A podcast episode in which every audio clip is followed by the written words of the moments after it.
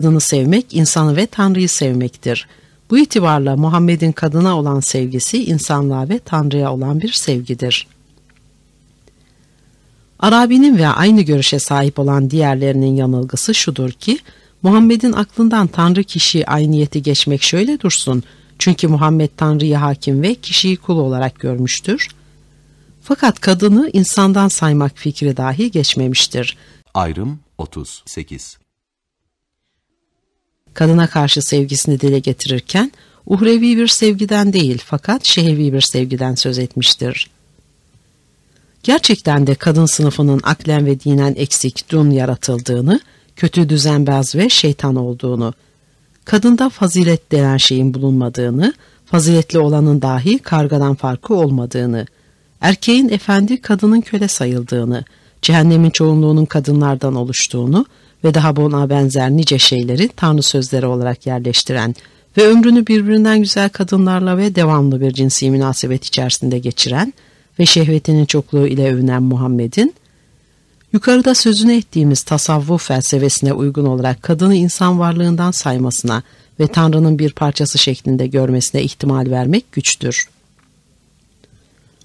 Çağdaş dünyanın Müslüman ülkelerinin modern yazarları, Muhammed'in şehvet gücünün üstünlüğünü çok sayıda kadınla ömür sürmüş olmasını, onun peygamberliğinin kanıtı kabul ederler ve şehvet yönü üstün olmayan bir peygamberin evrensel ve ebedi bir önder sayılmayacağını iddia ederler.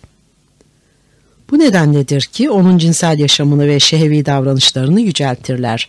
Örneğin oğulluğu Zeyd'in eşine Zeynep'e aşık olmasını ve onunla evlenmesini ya da esir aldığı kadınların kocalarını, onların gözleri önünde öldürtüp bu kadınlarla nikahlanmasını Safiye ile yaptığı gibi ya da cariyesiyle karılarının birisinin odasında cinsi münasebette bulunurken yakalanmasını, olayın ortaya çıkması üzerine bütün eşleriyle bozuşmasını, onları suçlu durumlarda bırakmasını ya da buna benzer tutumlarını Tanrı izniyle olmuş ve Tanrı elçisine yaraşır şeyler olarak değerlendirmişlerdir.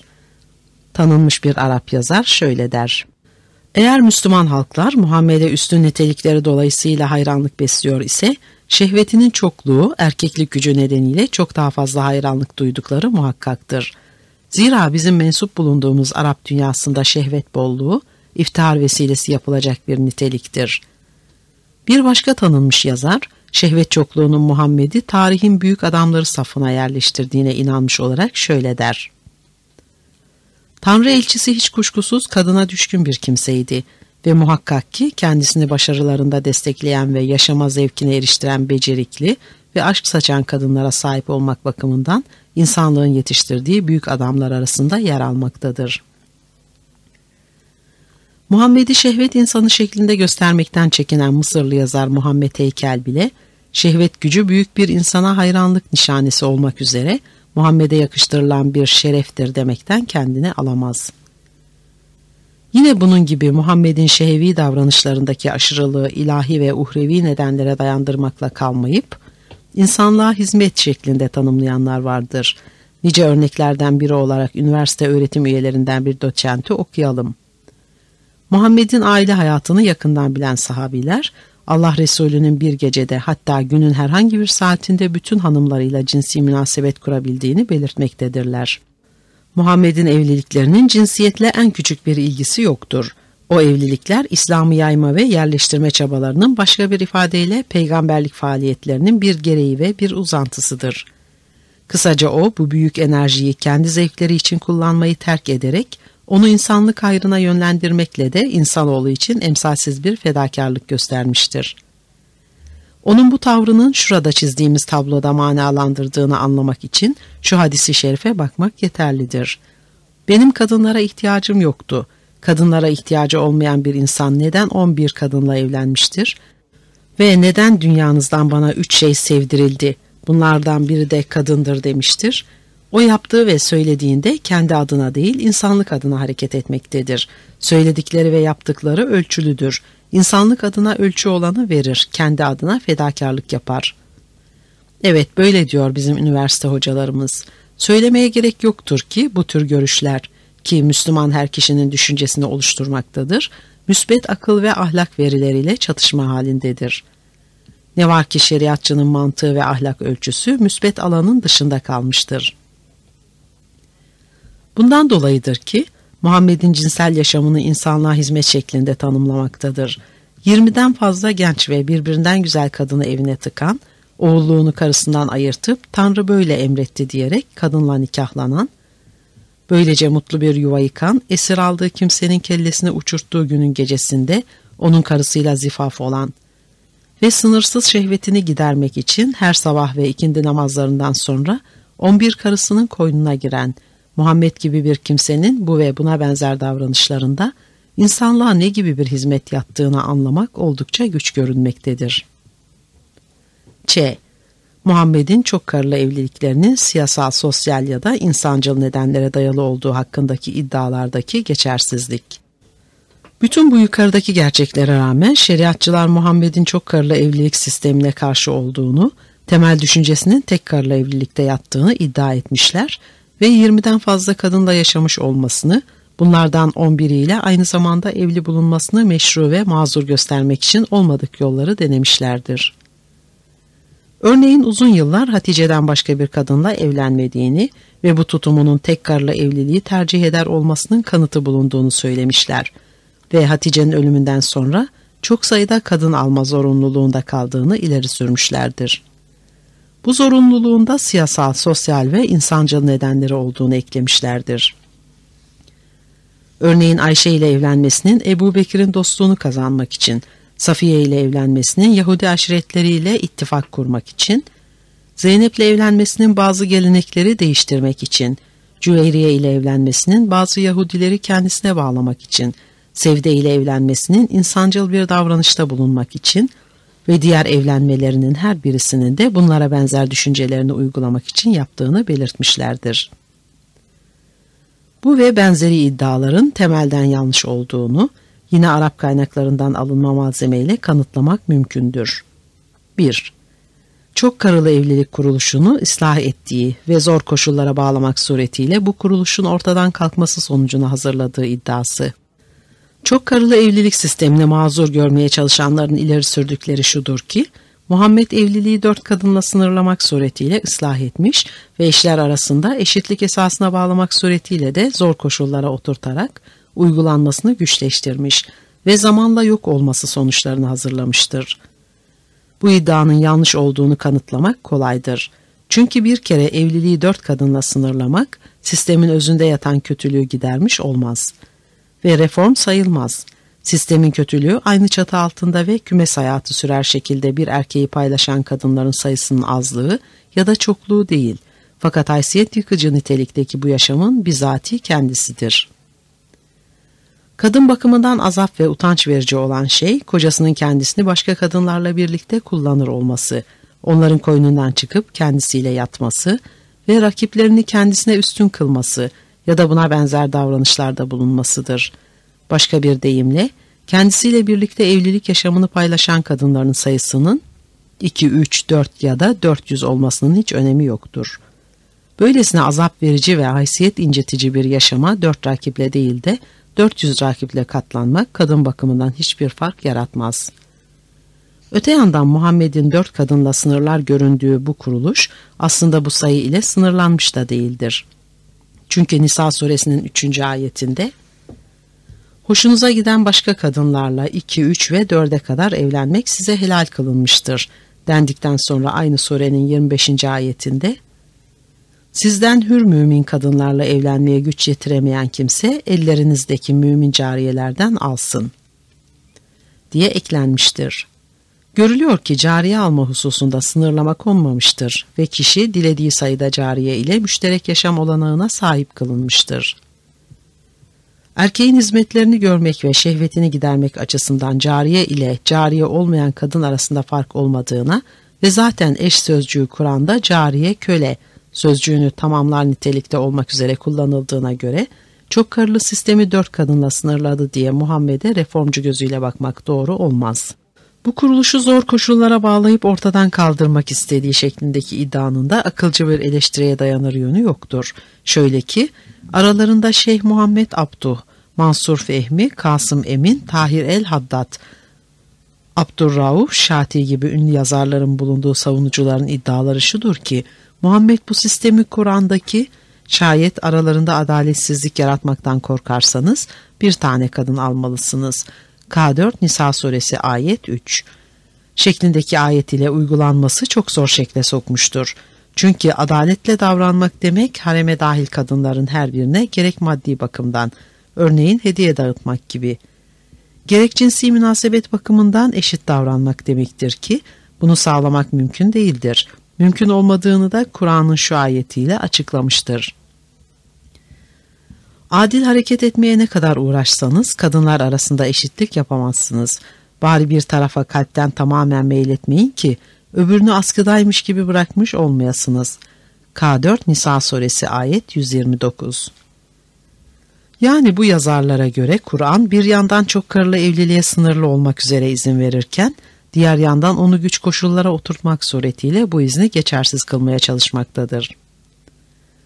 Bir kadın yazarın söylediği şudur: İslam dini çok karılı evliliği öylesine zor koşullara dayandırmıştır ki, eğer bir erkek bu ayetleri adil ve dürüst bir yoruma vuracak olursa, İslam'ın bu tür bir evliliği yasaklamış olduğunu anlar.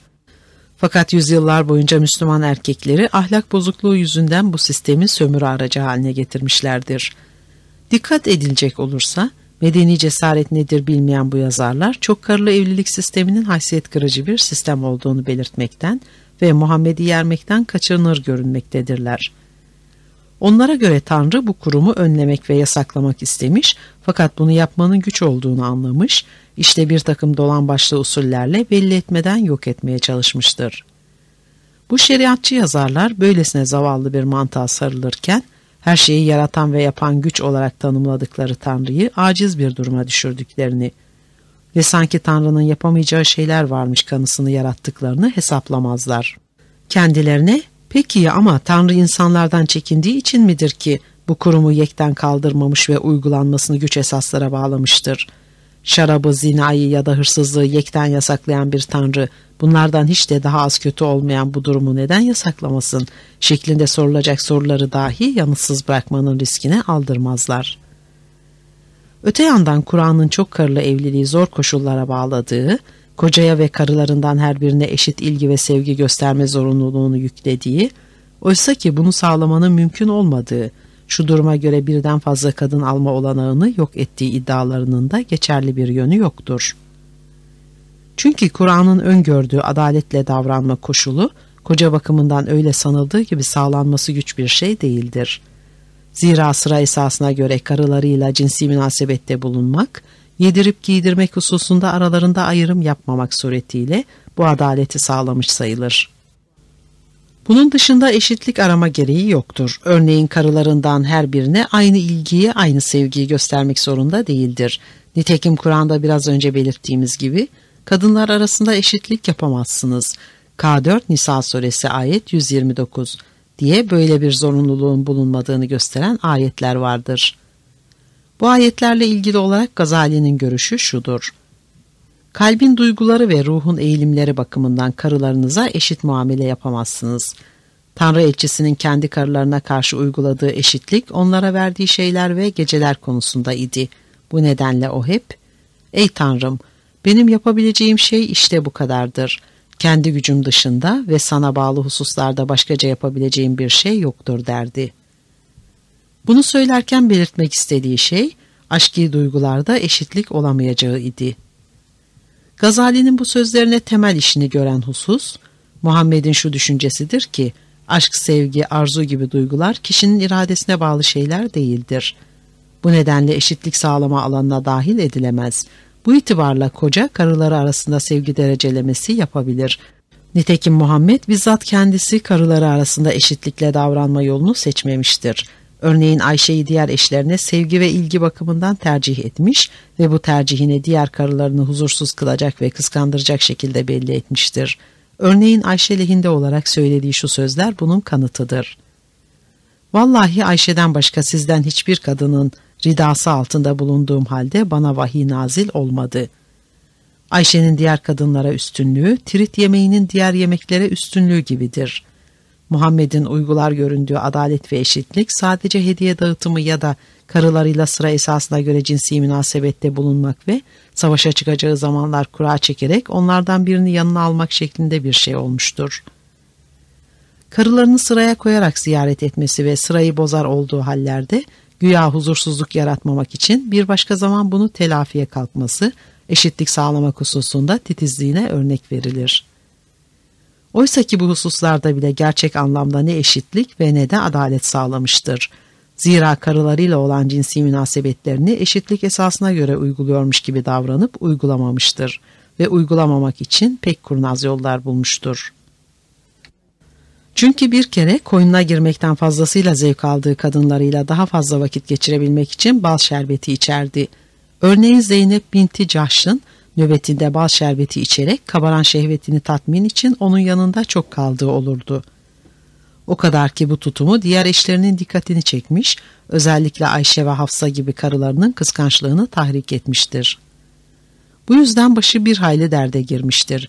Zira Ayşe ve Hafsa diğer kadınlarla birlik olup Muhammed'e ders verir şekilde oyun oynamışlardır. Öte yandan karılarını nöbet sırasına göre ziyaret ediyor olmakla beraber bu sırayı bazı karıları lehine bozup onlarla daha fazla cinsi münasebette bulunabilmenin yollarını bulmuştu. Bu kuralı Ayşe ile daha fazla yatabilmek için koymuştur. Bundan dolayıdır ki onun Ayşe'ye karşı zaafını bilen diğer eşleri, "Ya Resulullah, her gece bir eve gitmekten yoruluyorsun ve orada da rahat edemiyorsun. Ayşe'nin evinde rahat ediyorsun. Biz sana izin verdik. Hakkımızı bağışladık. Madem ki orada daha rahat ediyorsun, oraya buyur" demişlerdir. Onların bu sözleri üzerine Muhammed, "Hepiniz buna razı mısınız?" diye sormuş ve onlardan evet yanıtını aldıktan sonra büyük bir sevinçle, "O halde beni Ayşe'nin evine götürün" diyerek muradına nail olmuştur. Kendisi için yarattığı bu örnek hiç kuşkusuz bütün kocalar için kolaylık yaratmıştır. Görülüyor ki koca için karılarından birine karşı daha fazla ilgi ve arzu gösterip sıra esasını bozmak, Muhammed formülüne göre karıları arasında adaletsizlik yaratmak anlamına gelmez. Öte yandan karılarını ziyaret sırasını kendi arzusuna ve keyfine göre ayarlamak hususunda kocanın başvurabileceği başkaca yollarda yok değildir. Örneğin hoşnutsuzluk izhar etmek ya da talak tehdidini hissettirmek bunu sağlamaya yeterlidir. Kocasını memnun etmediği takdirde cennete gidemeyeceğine inanan ya da hiç sebepsiz koca tarafından sokağa atılma korkusu içerisinde bulunan bir kadının sırf gazaba uğramamak için nöbetini bir başka eşe terk etmesi doğaldır. Nitekim Muhammed'in eşlerinden Sevde'nin yaptığı bu olmuştur. Bilindiği gibi Muhammed yaşı ilerlemekte olan Sevde'yi boşamaya kalkışmıştı. Çünkü onunla yatmaktan hoşlanmıyordu. Fakat kadıncağızın yalvarmaları ve kendi sırasını Ayşe'ye terk etmeye hazır bulunduğunu açıklaması üzerine bu kararından vazgeçmiştir. Böylece Ayşe ile onun nöbetinde yatma olanağına erişmiştir. Boşama tehdidinin böyle bir sonuç doğuracağını hiç kuşkusuz hesaplamış olmalıdır. Görülüyor ki Sevde'nin sırf sokağa atılmaktan kurtulmak, cennete peygamber eşi olarak ulaşmak için ve fakat her türlü haysiyetsizliği ve ezikliği göze alarak nöbetini Ayşe'ye bırakması ve böylece Muhammed'in Ayşe ile daha fazla yatma olanağını kazanması, Kur'an'daki eşitlik ilkesine ters düşmemiştir. Ve asıl şaşırtıcı olan şey, peygamber diye kabul edilen bir kimsenin bu tür bir davranışı adalet ve eşitliğe uygun olarak tanımlamasıdır. Fakat Muhammed bununla da kalmamış, karıları ile yatma sırasını bozabilmek için bir başka usul daha yaratmıştır ki, o da sil baştan esasına göre kadınlarını ziyaret usulüdür. Nitekim nöbeti gelmeyen bir eşiyle yatma arzusuna kapılıp da sırayı bozduğu hallerde, diğer bütün eşlerini sil baştan diyerek yeniden ziyaret ederdi. Ayşe'nin ve Enes'in rivayetlerine dayalı hadislerden anlaşılmaktadır ki, Muhammed sırf bu yüzden bütün bir gece eşlerini teker teker ziyaret ettikten sonra bu işe ertesi sabah yeniden başlama durumunda kalmıştır çoğu zamanlar. İslam'ın ünlü bilginleri Muhammed'in bu tür davranışlarını cinsel gücünün kanıtıdır diye asalet ve adalet örnekleri olarak yüceltmekten geri kalmamışlardır. Bu asil ve adalet örnekleriyle dolu yaşamdan yararlanabilmek için Muhammed'in çok karılı evliliklerine tekrar göz atmamız gerekir. iki Uzun yıllar tek bir kadınla evli kalması çok karılı evliliğe muhalif olmasından değildir. Muhammed'in büyük bir ahlaka sahip olduğu, cinsi enerjiyi dizginlemek bakımından insanlık tarihinde dikkat çekici bir örnek teşkil ettiği, yirmi beş yaşına gelinceye kadar kadınlarla düşüp kalkmadığı ve kendisinden on beş yaş büyük olan Hatice ile evlendikten sonra da bu karakterini koruduğu, onunla evli kaldığı yirmi sekiz yıl boyunca nefsine hakim olduğu, Hatice'nin kendisinden yaşlı olmasına rağmen çevresindeki genç ve güzel kadınlara aldırmadığı, çok karılı evliliklerin doğal sayılmasına rağmen Hatice'den başka kadınla evlenmediği söylenir. Ve denir ki, bütün bunlar onun tek karılı evlilik fikrine bağlı olduğunu ve şehvet aşırılıklarından uzak kaldığını göstermeye yetmelidir. Çünkü şehvetine düşkün olsaydı kendisine hayran nice kadını haremine alırdı. Oysaki o bunu yapmamıştır. Çok karılı evliliklere o, kendisine peygamberlik geldikten sonra ve siyasal sosyal gerekler nedeniyle yönelmiştir.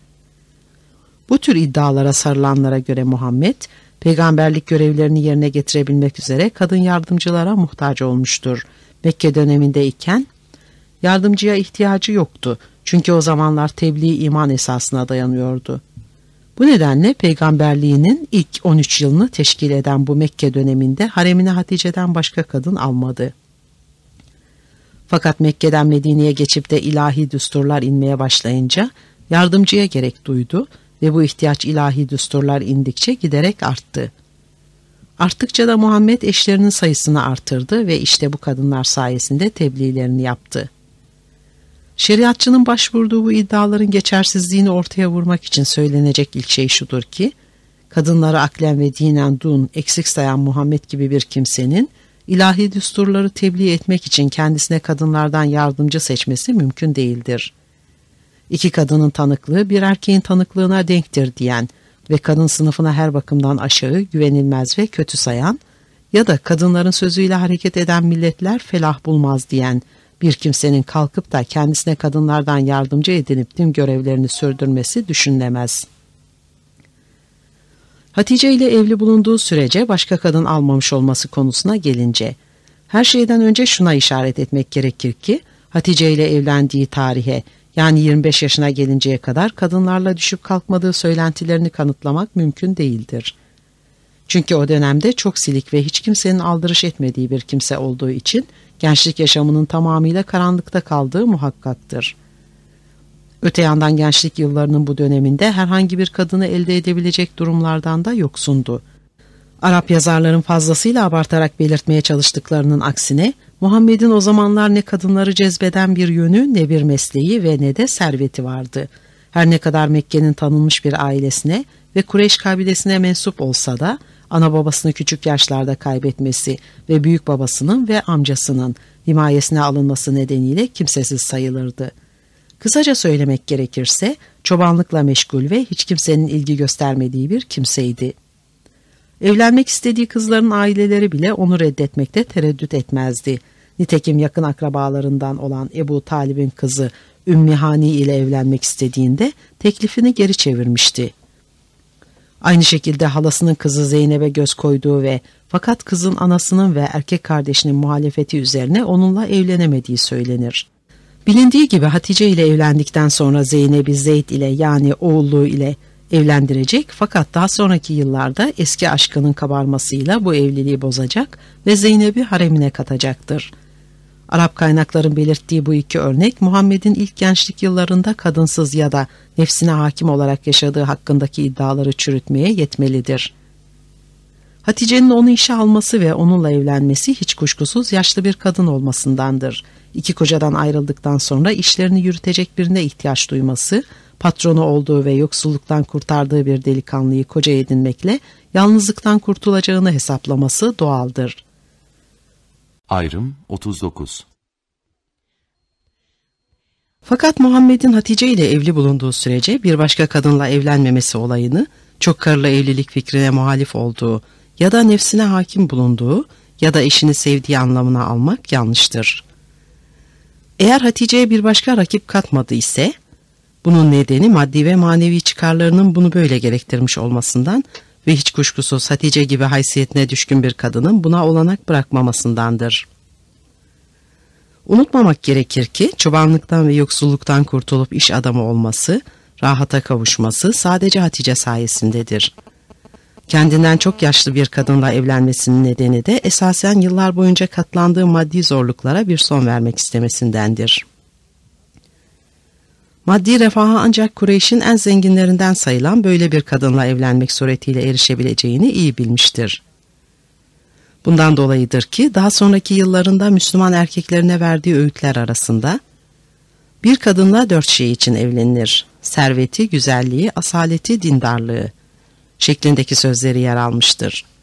Bu formüle daha önce gördüğümüz gibi kadın malı yüzünden nikah edilir, nikah parası az olmak bereketindendir şeklindeki sözlerini ekleyecek ve mehri az ve dölü çok kadınların makbul olduklarını belirtecektir. Hatice ile olan evliliği işte bu formüllerin bizzat kendisi tarafından uygulanmasından başka bir şey değildir. Zira Hatice yabancı ülkelere ve özellikle Suriye'ye mal ihraç eder. Mallarını yollamak için adamlar tutar, onları kâra ortak yapardı. O zamanki ticaretin geleneklerine göre bu tür ortaklaşa işlerde sermaye sahipleri kârın yarısını alır, diğer yarısını da faal ortağa bırakır olduklarından Hatice'nin uyguladığı usul de bu olmuştur. Üstelik iki koca eskitmiş olmasına ve kırk yaşına aşkın bulunmasına rağmen hayata doyamamış bir kadındı. Muhammed gibi genç fakat malı ve varlığı olmayan bir delikanlıyı ele geçirmenin ve böylece hem kervan işlerini onun yardımıyla yürütüp hem de cinsel ihtiyaçlarını gidermenin hiç de kötü bir şey olmadığını bilecek kadar tecrübeliydi. Dilediği bir erkeğe evlenme teklif edebilecek kadar da özgürdü. Nitekim Arap kaynaklarından öğrendiğimize göre Hatice, işe aldığı Muhammed'i bir gün karşısına çekip, "Seninle evlilik bağı kurmak istiyorum. Çünkü seninle kan akrabalığımız olduğunu, temiz ve asil bir aileden geldiğini, güvenilir ve ciddi bir insan olduğunu biliyorum" diyerek bizzat kendisi talip olmuştur. Hatta bu evliliğe babasını razı edebilmek için onu sarhoş hale getirdiği söylenir.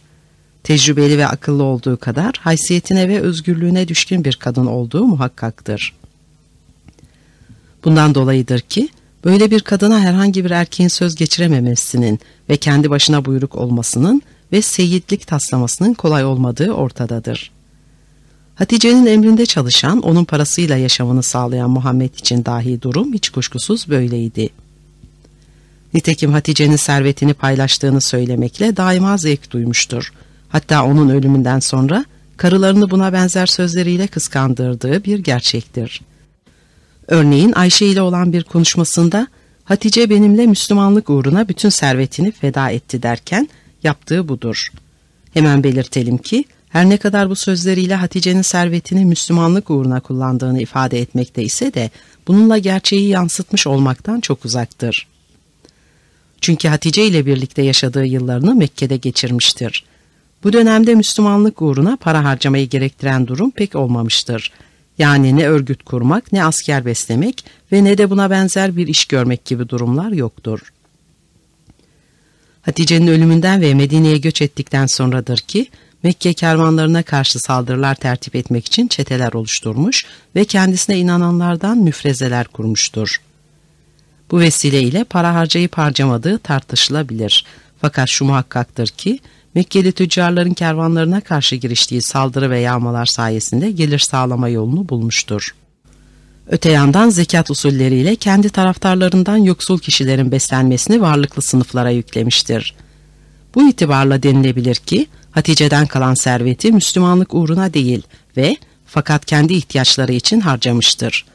Öte yandan Hatice'ye sadece maddi bakımdan değil fakat aynı zamanda fikren ve manen de muhtaçtır. Peygamberlik hevesine kapılıp da kendisini Tanrı elçisi olarak tanıtmaya kalkıştığı ilk anlarda Hatice'nin manevi desteğinden yararlanmıştır. Bu destek olmadan hiçbir iş göremezdi. İshak İbn Hişam gibi kaynakların bildirdiği odur ki Hatice ona bu alanda çok yardımcı olmuştur. Nitekim Muhammed bunun böyle olduğunu, "Başkaları beni reddettiği zaman Hatice bana inandı. Başkaları beni yalancılıkla suçladığı zaman o beni gerçekçi bildi. Yoksul olduğum yıllarda o varlığını benimle paylaştı" diyerek ortaya koymuştur. Hatice'den gördüğü manevi destek sadece Hatice'nin kendisine inanmış olması değildir. Aynı zamanda Hatice'nin Hristiyan olan yakınlarından ve özellikle onun amizadesi amcaoğlu Veraka'dan İncil ve Tevrat hakkında bilgiler edinmiş ve bu bilgileri Tanrı'dan kendisine inmiş vahiyler şeklinde değerlendirmiştir. Hatırlatalım ki Veraka, Hristiyan olup İbranice yazabilir ve İncil ile ilgili konularda yazardı ve Hatice ara sıra Muhammed'i ona götürür ve gördüğü rüyaların İncil'e göre yorumunu yaptırırdı. Muhammed'in Kur'an'a soktuğu ayetlerin pek çoğu gerek Veraka gibi Hristiyan kişilerden ya da Yahudi hahamlarından Ahdi Atik ve Ahdi Cedid'e dair öğrendiği şeylerden ibarettir. Ve dediğimiz gibi Muhammed bu kaynaklara ilk olarak Hatice sayesinde kavuşabilmiştir. Şu durumda Hatice'nin üstüne başka bir kadın alması ya da başka kadınlarla ilişki kurması söz konusu olamazdı. Çünkü aksi takdirde Hatice böyle bir şeye razı olmayacağı için onu işinden ve evinden atabilirdi. Birazdan göreceğiz ki Hatice'nin ölümünden sonra kendisini serbest hissedecek ve Ayşe ile Sevde'den başlayarak birbiri peşine güzel ve taze kadınlarla evlenecektir. Bu itibarla Muhammed'in Hatice ile evli bulunduğu süre boyunca tek kadınla yetinmesini ve başka kadınlarla evlenmemesini, onun asaletine ya da tek karıla evlilik sistemine bağlılığına ya da şehvetine hakim olmasına atfetmek tamamen yanlıştır. Bunun tek nedeni sadece ve sadece maddi ve manevi çıkarlarının zorunluluğundandır. üç. Muhammed'in çok karılı evlilikler yapması sosyal ya da siyasal nedenlerle değil, cinsel ihtiyaç nedeniyledir. Daha önce de değindiğimiz gibi Müslüman yazarlar bin dört yüz yıl boyunca olduğu gibi bugün dahi Muhammed'in iki düzineye yakın kadınla ömür sürmüş olmasını ve bunlardan bir düzineye yakın kadınla aynı zamanda evli bulunmasını, peygamberin şehvet gücünün üstünlüğünü kanıtlayan bir olay olarak gurur ve iftihar vesilesi yapmışlardır. Ne var ki bu tür yaşamın pek iftihar edilecek bir yönü olmadığını düşünen ve fakat bunu açığa vurmaktan çekinen modern yazarlar, dikkatleri başka hususlara çekmek için Muhammed'in sosyal ve siyasal nedenlerle ve insancıl düşüncelerle ve Tanrı'nın zorlamasıyla çok sayıda kadınla evlenmek durumunda kaldığını savunurlar. Daha geçen yüzyılın ortalarından itibaren Reşit Rıza ve Muhammed Abduh gibi klasik yazarlar ve daha sonra Muhammed Heykel gibi ünlü simalar ve günümüzde F. Malik, El Akkad ya da Eşşati gibi yeni kuşaklar ve daha niceleri hep aynı temaya sarılmış olarak Muhammed'in şehvetine düşkün olmadığını ispata çalışırlar. Eğer düşkün olmuş olsaydı, gençlik yıllarında kadınlarla düşüp kalkmış olacağını, ömrünün üçte ikisini tek bir kadınla geçirmeyi yaşam kuralı yapan bir kimsenin kırk beşinden sonra azgınlaşmasının mümkün olmadığını, Hatice'den sonra birçok kadınla evlenmiş ise bunu devlet çıkarları uğruna ve insanlık adına yapmış bulunduğunu söylerler. Ve şunu da eklerler ki Muhammed Uhud Savaşı'ndan sonra dul kalan kadınların ve yetim kızların kocasız kalmamalarını sağlamak üzere çok karılı evliliğe izin vermiş ve kendisi böyle yapmakla başkalarına örnek teşkil etmek istemiştir.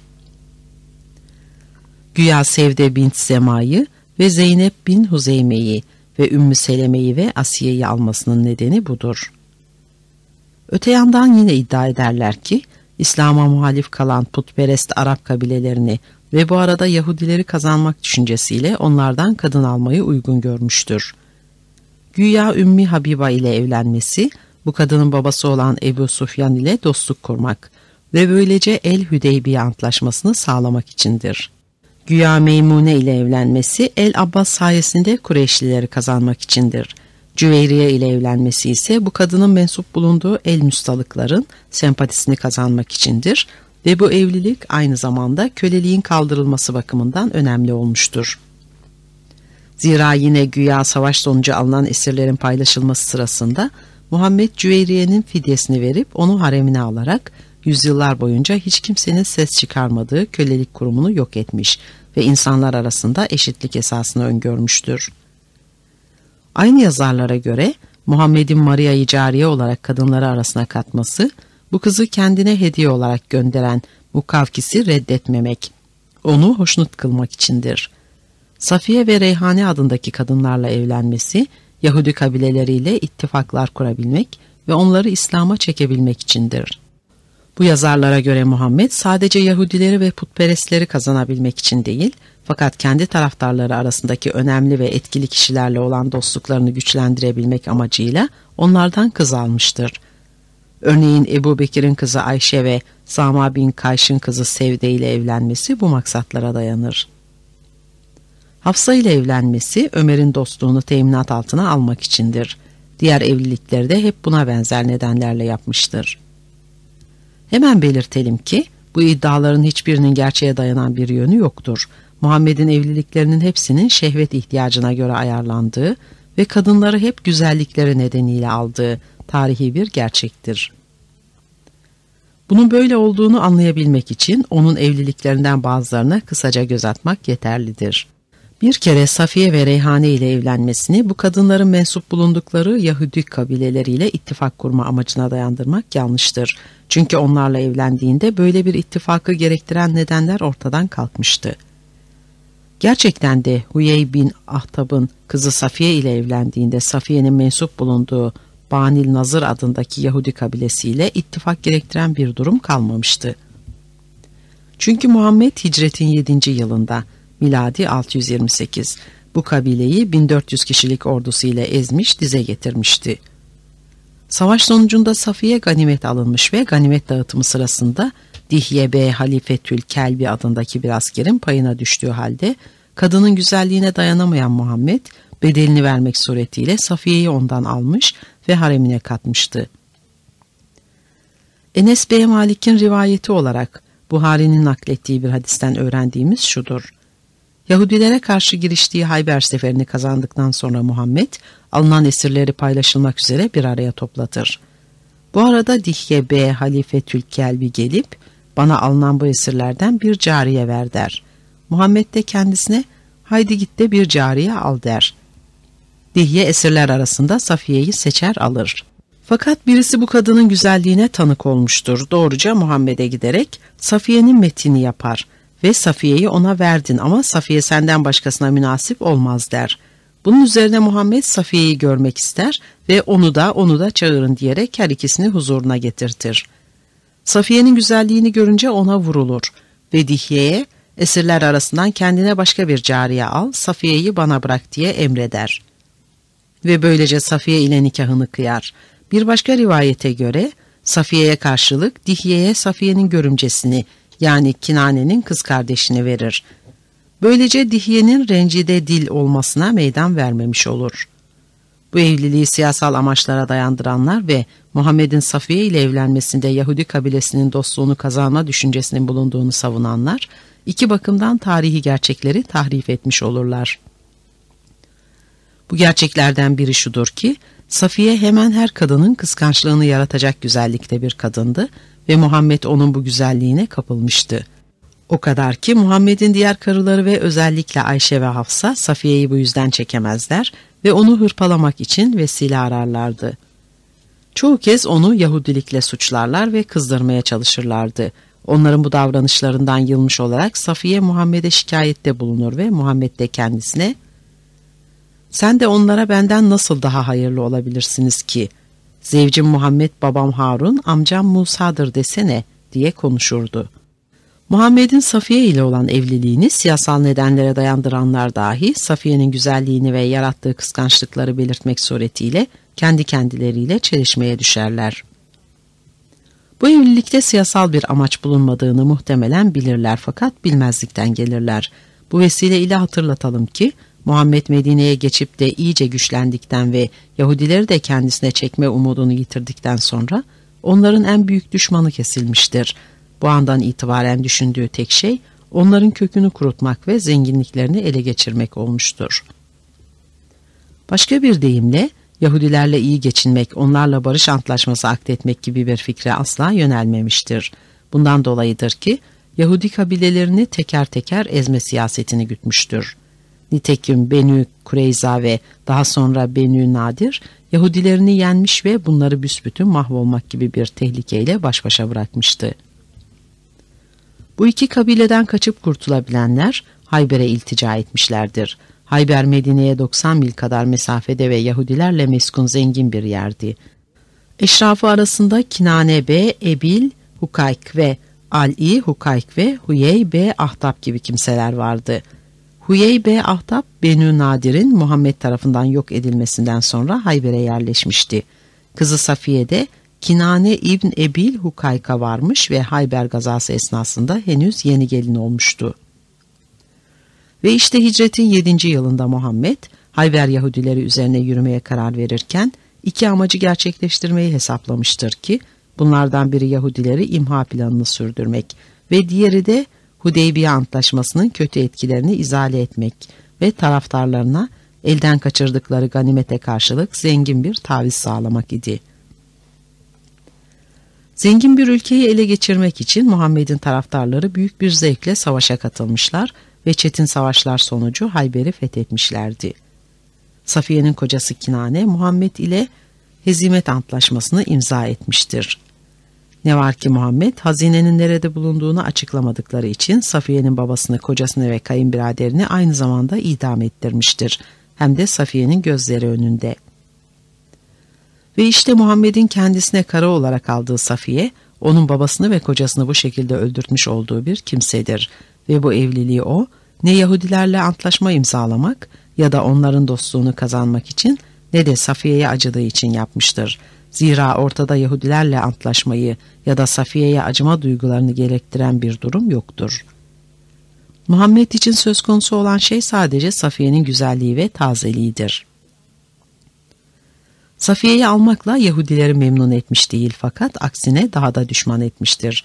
Nitekim Safiye ile evlenip de zifafa girmek istediğinde kadıncağız onunla yatmak istememiş ve sebep olarak da Yahudilere yakınca bir yerde oldukları için onlardan bir zarar gelir korkusunda bulunduğunu söylemiştir. Reyhane bint Said ile evlenmesi de aşağı yukarı aynı nedenlerle ve aynı koşullar içinde olmuştur.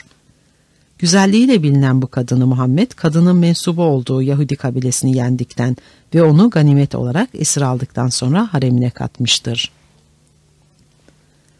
Cüveyriye ile evlenmesinin nedeni de aynı olmuştur. Yani güzellik. Gerçekten de hicretin beşinci yılında cereyan eden olaylar gözden geçirilecek olursa bunun böyle olduğu görülür. Hatırlatalım ki bu tarihlerde Muhammed, Yahudi kabilelerinden Benü Mustalik'e karşı bir gece baskını yapar ve onları gafil oldukları bir sırada ansızın bastırarak esir alır.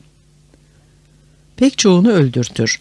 Alınan esirler arasında pek çok kadın vardır. Bunlar diğer ganimet mallarla birlikte paylaşılır. Paylaşma sırasında Benü Mustalik'in başkanı olan Halis İbn Dirar'ın kızı Berre, ki daha sonra adı Cüveyriye olacaktır, Sabit İbn Kays adındaki bir askerin payına düşer. Arap kaynaklarının bildirdiğine göre Halis, kızının böyle bir askere düştüğünü duyunca Muhammed'e başvurur ve Berre'nin asalet ve şerafetinin korunması için ricada bulunur ve onun alalade bir askerin elinde bırakılmamasını ister. Bu istek üzerine Muhammed, bedeli kitabeti vermek suretiyle Berre'yi İbn Kays'tan alır ve nikahına katar. Adını Cüveyriye olarak değiştirir. Cüveyriye adı cariyecik anlamına gelir. Görülüyor ki bütün bu saydığımız evliliklerde Yahudi kabilelerinin ittifakını sağlama düşüncesi diye bir şey söz konusu olmamıştır. Maria ile evlenmesini bir yandan diplomatik nedenlere ve diğer yandan Tanrı emrine uyma zorunluluğuna dayandıranlar vardır. Bu görüşleri belirtenlere göre Muhammed, İskenderiye sahibi olan ve aynı zamanda Kiptilerin lideri sayılan Mukavkis'in hediyesini, yani Maria'yı sırf Mukavkis'i reddetmemiş olmak için haremine almıştır. Bunu yaparken de aynı zamanda Tanrı'nın, "Ey peygamber, Allah'ın sana helal ettiği şeyin için kendine yasak ediyorsun" K altmış altı Tahrim Suresi ayet bir şeklindeki emrini yerine getirmiştir. Bu iddianın da gerçeğe yatkın bir yönü yoktur. Çünkü bir kere Maria, Mukavkis tarafından Muhammed'e eş olsun diye değil, fakat hizmetçi olmak üzere gönderilmiştir. Zira Mukavkis, gerek Maria'yı ve gerek Maria'nın kız kardeşi Şirin'i kendi hizmetinde kullanmaktaydı. Fakat Muhammed bu iki kız kardeşten Maria'yı güzelliğine kapılarak kendisine ayırmış, diğerini Hasan İbn Sabit'e vermiştir. Bu itibarla Maria'yı haremine almadığı takdirde Mukavkis'i darıltmış olmazdı. Öte yandan Kur'an'ın Tahrim Suresinin yukarıda zikredilen birinci ayetinin bu evlilikle ilgisi bulunmadığını söylemek de mümkündür. Çünkü birazdan da göreceğimiz gibi Muhammed bu ayeti kendi oğullu olan Zeyd'in karısına, yani Zeynep'e aşık olup onunla evlenme olanağını ararken koymuştur. Koymasının sebebi böyle bir evliliğin Arap geleneğine aykırı düşmüş olmasıdır. Zira bu geleneğe göre oğul edinenlerin kendi oğulluklarının karılarıyla evlenmeleri haramdır. Bundan dolayıdır ki Muhammed'in Zeynep'e aşık olduğunun anlaşılması üzerine halk arasında dedikodular çıkmış ve bu dedikodular Muhammed'i bir aralık düşündürür, hatta korkutur olmuştur. Zeyd'e karını boşama demesinin nedeni de muhtemelen buydu. Fakat her şeye rağmen gözü güzel Zeynep'te olduğu için ne yapıp yapıp bu dedikoduları önlemek ve her şeyin Tanrı tarafından ayarlandığını söylemek kararındaydı. Bu nedenle Ahzab suresine, "Hani Zeyd'e eşini hoş tut diyorduk. Sen halktan korkuyordun. Halbuki korkulacak zat yalnız Tanrı'dır." K otuz üç Ahzab suresi ayet otuz yedi şeklindeki ayeti koyduktan sonra Zeynep'in kendisine Tanrı tarafından helal edildiğini ve Tanrı'nın helal ettiği şeyi kendisine yasak etmemesi gerektiğini belirtmek üzere Tahrim suresinin yukarıdaki birinci ayetini yerleştirir. Böylece sanki Zeynep'i kocasından ayırtıp onunla evlenme düşüncesinde değilmiş de Tanrı'nın emrine uymak üzere böyle yapıyormuş gibi davranıp kendisini temize çıkarmış sayar. Meymune için durum bir başka bakımdan aynıdır. Bilindiği üzere Meymune, Muhammed'in amcası Abbas'ın baldızıdır. Her ne kadar Abbas'ın onu Muhammed'e teklif ettiği ve onunla evlendirdiği söylenirse de, aslında Meymune'nin kendisini Muhammed'e teklif ettiği ve Muhammed'in de bu teklifi sevinçle karşıladığı ve bu vesileyle Kur'an'a şu ayeti koyduğu kabul edilir. Müminlerden ayrı ve sırf sana mahsus olmak üzere kendisinin mehrini peygambere hibe eden mümin kadını almanı helal kılmışızdır. K otuz üç Ahzab suresi ayet elli. Haris kızı Hilaliye olan bu kadınla Muhammed Mekke'yi fethettikten sonra evlenmiş bulunduğundan adını mübarek anlamına gelmek üzere Meymune olarak değiştirmiştir. Muhammed'i fazilet timsali gibi göstermeye hevesli yazarlar bu evliliği de siyasal amaçlara bağlarlar ve Abbas'ın Muhammed ile iyi ilişkiler kurmak için bu çareyi düşündüğünü ve bu nedenle Meymune'yi ona teklif ettiğini ve Muhammed'in de bu amaçla bu teklifi kabul ettiğini belirtirler. Bu söylenenlerin gerçeğe yakın olmadığı şundan bellidir ki o tarihlerde Muhammed Mekke'yi zaten fethetmiş ve Kureyşlileri dize getirmişti. Bu itibarla Abbas'ın dostluğunu kazanmaya ihtiyacı yoktu. Öte yandan Abbas, Meymune'yi teklif ettiği tarihlerde zaten İslam'ı kabul etmiş bulunmaktaydı. Ayrım kırk. Şu durumda ortada siyasal bir amacın gerçekleşmesini gerekli kılar nitelikte bir şey yoktu. Bundan anlaşılacağı gibi, eğer Meymune güzel bir kadın olmasaydı, Muhammed onunla evlenmeyi düşünmezdi. Şeriatçıların söylemesine göre Muhammed, Ümmü Habibe ile evlenirken de bazı siyasal amaçlar gütmüştür. Sırf bu kadının babası olan Ebu Süfyan'ı kazanmak için. Ebu Süfyan, Kureyş'in en güçlü eşrafından biridir ve İslam düşmanı olarak bilinir. Ve işte Muhammed, güya Ümmü Habibe'yi almak suretiyle Ebu Süfyan'ı yumuşatabileceğini ve dolayısıyla Kureyşlileri kandırıp Müslüman yapabileceğini düşünmüştür. Bu iddianın ne derece geçerli olduğu tartışılabilir. Çünkü bir kere Ebu Süfyan, Müslüman olmadılar diye Kureyşlilere garaz bağlamış olan Muhammed'e karşı cephe almıştır. Kızının Muhammed ile evlenmesi nedeniyle etkilenip fikir değiştirebilecek bir kimse değildir. Nitekim bu evliliği duyduğu zaman fevkalade öfkelenmiş ve "Bu adam burnundan çekerek aşmaktan alıkonulmaz" demiştir. Ümmü Habibe ise ilk kocası ile birlikte Müslümanlığı kabul ettiği andan itibaren Müslümanlık icabıdır diye kendi öz babasına karşı düşmanlık beslemiştir. O kadar ki Ebu Süfyan bir gün Medine'ye gelerek kendisini ziyaret etmek istediğinde adamcağızı odada bulunan sedire değil fakat yere oturtmuş ve "Sen kafirsin, Muhammed'in oturduğu bu kutsal sedire oturamazsın" demiştir. Kızının bu bağnaz davranışı karşısında Ebu Süfyan öfkelenmiş ve "Sen daha ilk doğduğun andan itibaren kaybedenlerdendin" diyerek evi terk etmiştir. Öte yandan Ebu Süfyan Muhammed ile başa çıkamayacağını anladığı ana, yani Mekke'nin fethine kadar Muhammed'e karşı olan düşmanlığını sürdürmüştür. Mekke'nin fethi sırasında esir alınıp da öldürülmek korkusuna kapılınca Müslümanlığı kabul etmiştir.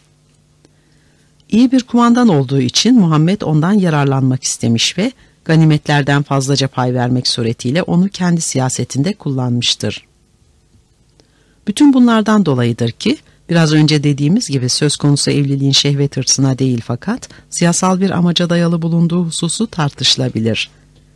Fakat bir an için bunun böyle olduğunu kabul etsek bile bu durumun Muhammed lehine sonuç yaratacağını söylemek yanlış olur. Kendisini Tanrı elçisi olarak tanıtan ve Tanrı'yı da insanların kalbini açıp Müslüman yapabilir olarak tanımlayan, örneğin Enfal suresi ayet yüz yirmi beş. Bir kimsenin sırf bir takım çıkarlar sağlamak amacıyla iki düzineye yakın kadınla evlenmesi ve her birini sıraya koyarak gece gündüz ziyaret etmesi pek akla yatar bir şey gibi görünmemektedir. Daha açık söylemek gerekirse Muhammed'in çok karılı evliliklerini siyasal ya da sosyal bir takım çıkarcı nedenlere dayandırarak özürlü ya da gerekli göstermeye çalışmak ne Muhammed'i ve ne de Tanrı'yı yüceltmek olur. Örneğin Muhammed'in siyasal amaçlarla Yahudi ve Arap kabilelerinden kadınlar aldığını ve bu yoldan kabileleri elde etmeye çalıştığını söylemek, Tanrı'yı ve peygamberini sanki başkaca bir şey yapmaya muktedir değillermiş gibi bir kanı yaratmak ve her ikisini de kurnaz bir siyasetçi durumuna düşürmek olur ki hiç de özenilecek bir şey sayılmaz. Eğer Muhammed'in tanımladığı Tanrı kendi elçisinin sevgi ve hoşgörü yolu ile insanları ikna edemeyip ancak bu tür siyasi oyunlarla ve kurnazlıklarla ve kandırmalarla iş göreceğine inanıyor ise bu hiç de göğüs kabartıcı bir durum yaratmaz. Ve işte Muhammed'in evliliklerini siyasal ya da sosyal vesaire gibi bahanelerle atfeden şeriatçı yazarların hesap edemedikleri şey budur.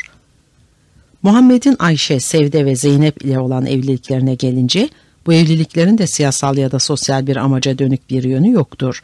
Ayşe'yi bakire olduğu için, Sevde'yi yalnızlıktan kurtarmak için, Zeynep'i de yarı kalmış bir aşkını tamamlamak için almıştır. Şöyle ki, söylendiğine göre Hatice'nin ölümünden sonra Muhammed büyük bir yalnızlık duygusu ile sıkıntılı günler geçirmiştir. Onun bu durumunu fark eden Havayla bin Hakim ki Muhammed'in halalarından biri olur, sık sık onun yanına gelip evlenmek hususunda görüşünü almaya çalışırdı. Hiç kuşkusuz bu tür konuşmalardan fazlasıyla hoşnut olmuş olmalıdır ki Muhammed çok geçmeden halasına "Ey Huvayla, kiminle evlenmemi düşünürsün? Siz kadınlar bu konuda çok bilgilisinizdir" diyerek danışır. Bunun üzerine Huvayla kendisine şu cevabı verir: "Şayet el değmemiş bakire biriyle evlenmek istiyorsan bu takdirde senin çok sevdiğin bir kimsenin kızı olan Ayşe bin Ebu Bekir var. Yok eğer bakire olmayan birisini almak istersen bu takdirde sana inanan ve seni izleyen Sevde bint Sem'a var ki dul kalmıştır." Bu teklifi yaparken Huvayla'nın düşündüğü şey bu ikisinden birini Muhammed'e seçtirtmekti. Yoksa her ikisini birden evlendirmek fikrine kapılmamıştı. Ne var ki Muhammed çok uzun yıllar Hatice ile tek karılı evlilik yaşamı içerisinde bunalmış ve işte şimdi bunun acısını çıkarmak zamanının geldiğini anlamıştı. Hazır böyle bir fırsat var iken bakire bir kız yanında dul bir kadının da tadını almak üzere halasına "Git ve her ikisini de bana peyle" diye emir vermiştir. Bunun üzerine Huvayla gerekli girişimlerde bulunarak hem Ayşe'nin ve hem de Sevde'nin Muhammed ile evlenmelerini sağlamıştı. Ayşe'nin babası Ebu Bekir'in bu evlilik sayesinde bazı çıkarlar peşinde koştuğu söylenebilir. Her ne kadar Muhammed'i kendisine kardeş bilerek bu evliliği biraz tereddüt ile karşılamış olsa da Muhammed'in kendisini gerçek anlamda kardeş değil fakat din kardeşi olduğuna ve böyle bir kardeşliğin söz konusu evliliğe engel yaratmayacağına inandırması üzerine rıza ve muvaffakatını büyük bir şevkle vermiştir. Çünkü Tanrı elçisi diye kabul edilen bir kimseye kayınpeder olmaktan doğabilecek avantajları hesaplamıştır. Nitekim bu düşündükleri doğru çıkmış ve Muhammed kendisini daha sonraki yıllarda halife olmak üzere vasiyet etmiştir. Fakat buna karşılık Muhammed için Ayşe'yi almakla Ebu Bekir'i kazanmak söz konusu değildir. Çünkü o tarihlerde Ebu Bekir zaten İslam'ı kabul etmişti ve Muhammed'in peygamber olduğunu ve mucizeler yarattığını etrafa yaymak suretiyle ona yardımcı olmayı kendine görev edinmişti. Bundan dolayıdır ki Sıddık ünvanını kazanmıştı.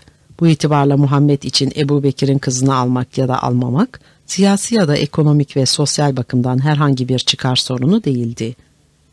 Ömer'in kızı Hafsa ile evlenmesi de Ömer'e muhtaç olduğundan ya da onu kendine bağlamak arzusundan değil, fakat Hafsa'ya göz koymuş bulunmasındandır. Gerçekten de Hafsa'nın Muhammed'le evlenmesi şöyle olmuştur. Hafsa bint Ömer önceleri Muhammed'in ashabından Huneys İbn Huzafe ile evliydi. Kocasının Uhud Savaşı sırasında aldığı bir yaradan dolayı ölmesi üzerine dul kalmıştı. Dul kalınca babası onu Osman İbn Affan'a vermek ister. Osman'la görüşür ve kızını ona teklif eder. Fakat Osman her ne kadar Hafsa'yı beğense de teklifini geri çevirir ve kızınla evlenmemek ciheti bana hayırlı göründü der.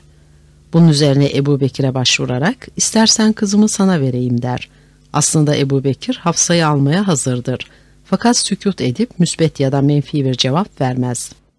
Aradan birkaç gün geçtikten sonra Hafsa'nın izdivacına Muhammed talip olur. Ömer de kızını Muhammed'e nikah eder. Böylece Muhammed hicretin üçüncü yılında haremine yeni bir kadın daha katmış olur. Osman'ın ve Ebu Bekir'in Hafsa ile evlenmemelerinin bir nedeni vardır ki o da Muhammed'in Hafsa'ya göz koyduğunu bilmeleridir. Nitekim bunun böyle olduğunu Ömer şu şekilde açıklamıştır. Kızımı peygambere nikah ettikten sonra Ebu Bekir bana kavuştuğunda ''Ey Ömer, öyle sanıyorum ki Hafsa'yı bana teklif ettiğinde benim bir cevap vermediğime darılmışsındır.'' dedi. Ben de ''Doğrudur.'' dedim. Ebu Bekir şöyle cevap verdi. ''O teklifin sırasında sana cevap vermeme hiçbir mani yoktu. Ben de Resulullah'ın sırrını ifşa etmemekle mükellef idim. Resulullah Hafsa'yı almamış olsaydı ben teklifini kabul ederdim.'' Görülüyor ki Muhammed'in Hafsa ile evlenmesinin Ömer'i kazanmakla ilgisi yoktur. Hafsa'ya göz koyduğu için evlenmiştir. Oysa ki şeriatçı bu evliliği siyasi bir amaca bağlama kurnazlığıyla şöyle der.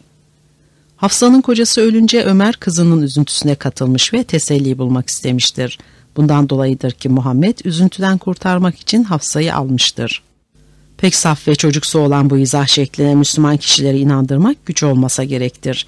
Ne var ki teselli bulmak isteyen zavallı Ömer'in önce Muhammed'e başvurmayıp Osman'a ve Ebu Bekir'e giderek kızını onlardan biriyle evlendirmeye çalışmasını anlamak kolay değildir. Cahş'ın kızı Zeynep olayına gelince pek yanlış olarak sanılır ki Zeynep'i Araplar arasındaki kötü bir geleneği değiştirmek amacıyla almıştır. Oysa ki Zeynep'i bu maksatla değil ve fakat sırf güzelliğine aşık olduğu için almıştır ve alırken de kötü bir geleneği değiştirmiş değil ve fakat aksine iyi bir geleneği kendisini kaptırdığı bir aşk uğruna kötü bir gelenek haline sokmuştur. Şöyle ki Zeynep ve Cahş geçinip gitmektedir. Her ne kadar Zeyd'in vaktiyle köle olarak Muhammed'e hediye edilmiş olduğu ve Zeynep'le olan evliliğin dengesizlik yaratır nitelikte bulunduğu ve bu nedenle Zeynep'in mutsuzluk duyduğu iddia edilirse de yalandır. Çünkü bir kere Zeyd, Muhammed tarafından öylesine oğul edinilmiştir ki adı bile Zeyd İbni Muhammed olarak değiştirilmiştir. Arap geleneğinde oğul edinilen kimse ile doğuştan oğul olan kimse arasında fark gözetilmezdi. Esasen Muhammed dahi hiç olmazsa işine geldiği zamanlar güya Müslümanlar arasında derece farkı olmadığını söylerdi. Bu itibarla Zeynep'i Zeyd ile evlendirmekle eşler arasında denksizlik bulunduğu görüşlerini geçersiz kılmış oluyordu. İşte hicretin beşinci yılında bir gün Muhammed ziyaret maksadıyla oğulluğu Zeyd'in evine uğradığında kapıyı Zeynep açar. Zeynep aceleye geldiği için yarı çıplak bir vaziyette kapıyı açmıştır. Muhammed onu bu vaziyette görünce deli gibi vurulur ve vurulduğunu da mırıldanmak suretiyle Zeynep'e duyurtur. Zeynep o gece durumu kocası Zeyd'e anlatınca Zeyd doğruca Muhammed'in yanına gider ve Zeynep'i boşayacağını bildirir ve boşar. Ne var ki halk arasında Muhammed kendi oğulluğunun karısı ile nasıl evlenir? Olacak şey midir bu? Şeklinde dedikodular çıkar. Bu dedikodular Muhammed'i rahatsız kılar. Taraftarlarını kaybetme korkusuna kapılır. Bir an için ne yapacağını şaşırır ve Zeyd'e karını hoş tut diye öğütte bulunuyormuş gibi görünür. Oysaki aklı fikri güzel Zeynep'tedir ve ona kavuşmak için her şeyi yapmak niyetindedir. Aklına bütün bu olayların Tanrı tarafından hazırlandığının ve halk arasında dolaşan dedikodulardan korkulacak bir şey olmadığının vahiy şeklinde kendisine bildirildiğini söyleme fikri gelir. Ahzab suresine şu ayeti yerleştirir. Hani Tanrı'nın nimetine senin de nimet ve bağışlarına nail olan kimseye Zeyd'e eşini hoş tut diyorduk. Sen halktan korkuyordun. Halbuki korkulacak zat yalnız Tanrı'dır. K otuz üç Ahzab suresi ayet otuz yedi. Fakat halktan korkulacak bir şey olmadığını ve çünkü Zeynep'e aşık düşmesinin hep Tanrı'nın isteğine dayandığını ve bu olay dolayısıyla ortada haram bir şey bulunmadığını, binaenaleyh Zeynep ile evlenmesinde sakınca olmadığını anlatmak üzere bir de şunu ekler. Ey peygamber! Allah'ın sana helal ettiği şeyi niçin kendine yasak ediyorsun? K altmış altı Tahrim suresi ayet bir. Böylece Muhammed Tanrı emrine boyun eğmiş görünerek güzel Zeynep'le yaşamaya başlar. Bütün bu hususları İbn İshak ya da İbn Sad ya da Taberi gibi en sağlam İslam kaynaklarında bulmak mümkündür. Vakidi'nin sergilediği hadislere göre Taberi, Türkiye Cumhuriyeti Milli Eğitim Bakanlığı'nca Türkçe'ye Milletler ve Hükümdarlar Tarihi adıyla çevrilen yapıtta olayı şöyle anlatır. Tanrı elçisi Zeynep'le bu yıl evlendi. Vakidi'ye ulaşan senetle rivayet ettiler. Tanrı elçisi Zeyd'in evine gelir. Zeyd ancak Muhammed'in oğlu adıyla anılırdı. Tanrı elçisi katına gelmediği zaman Zeyd nerede diye sorardı. O Zeyd'in gelmediği günlerin birinde onun evine gitti. Nerede bulunduğunu sorduğunda eşi Zeynep, Tanrı elçisinin karşısına her gün iş vaktinde giydiği giyimle çıktı. Tanrı elçisinin kapıda olduğu Zeynep'e haber verilmediği için o libasını giymeden çabucak kapıya gelmiş, Zeynep'i bu kıyafette görmek Tanrı elçisinin hoşuna gitmişti. Tanrı elçisi kapıdan ayrıldığında kalbinde bir şeyler duyuyor fakat bu duygusunun ne olduğunu az kalsın kendisi de anlayamayacaktı. O ancak "Ulu Tanrı'yı bütün eksikliklerinden tenzih ederim, kalpleri değiştiren Tanrı kutludur" diyebildi. Zeyd evine geldiğinde eşi ona Tanrı elçisinin geldiğini söyledi. Bunun üzerine Zeyd, Muhammed'in Zeynep'e aşık olduğunu anlar ve Zeynep'i boşar ve Muhammed de Tanrı'dan geldiğini söylediği şu ayeti Kur'an'a yerleştirir. Vaktaki Zeyd onun isteğini yerine getirerek Zeynep'i boşadı. "Biz de seni ey Muhammed onunla evlendirdik. Yüce Tanrı'nın emri elbette ki yerine gelecektir." Kur'an Ahzab suresi ayet otuz yedi. Aynı olayı Taberi Yunus İbn Abdülala'nın rivayeti olarak şöyle nakleder. Tanrı elçisi günün birinde Zeyd'i aramak üzere onun evine geldi. Kapıda yünden örülmüş bir perde asılı bulunuyordu. Rüzgar perdeyi kaldırdı. O zaman Zeynep odasında çıplak bir halde bulunuyordu. Tanrı elçisinin gözü ona ilişti. Güzelliği hoşuna gitti ve kalbinde bir iz bıraktı. Tanrı elçisinde bu halde olduktan sonra Zeyd, Tanrı elçisinin katına giderek "Eşimi boşamak istiyorum" dediğinde o, "Hakkında bir şüpheye mi düştün?" diye sordu. Tanrı bunu şu ayetinde anmaktadır. Vaktaki Zeyd onun istediğini yerine getirerek Zeynep'i boşadı. "Biz de seni Zeynep'le evlendirdik."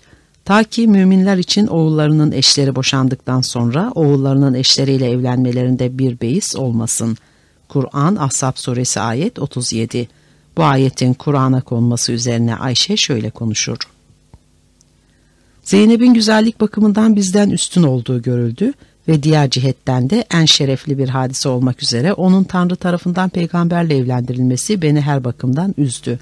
Ben kendi kendime o bu şerefle bize karşı övünecektir diyordum." Görülüyor ki Arap kaynaklarına göre Muhammed'in Zeynep'le evlenmesi böylesine bir yıldırım aşkına dayanır. Aslında bu oldukça eski bir aşk sayılmalıdır. Çünkü Muhammed daha henüz Hatice ile evlenmeden önce halasının kızı olan Zeynep'e göz koymuş fakat onu elde edememişti. Hatice ile evlendikten sonra muhtemelen onu gözü önünde tutmayı düşüncesiyle olacak oğulluğu bulunan Zeyd ile evlendirmişti. Ve işte şimdi için için işleyen bu aşk duygularını değerlendirme ve kuvveden fiile çıkarma fırsatını bulmuş görünmekteydi. Bununla beraber şeriatçı yazarlar bu olayı mazur ve meşru göstermek gayretkeşliğiyle Muhammed'in mevcut bir Arap geleneğini değiştirmek istediğini ve sırf bu amaçla Zeynep'le evlendiğini ve böylece babaların kendi oğullarının eşleriyle evlenmelerinde sakınca olmadığı inanışını yerleştirdiğini söylerler. Sanki bir insanın kendi oğlunun karısıyla evlenmesi geleneği evlenmemesinden daha uygun ve ahlaki imiş ya da sanki Tanrı'yı böyle bir evliliğe cevaz verir şekilde tanımlamak Tanrı fikrini yüceltirmiş gibi.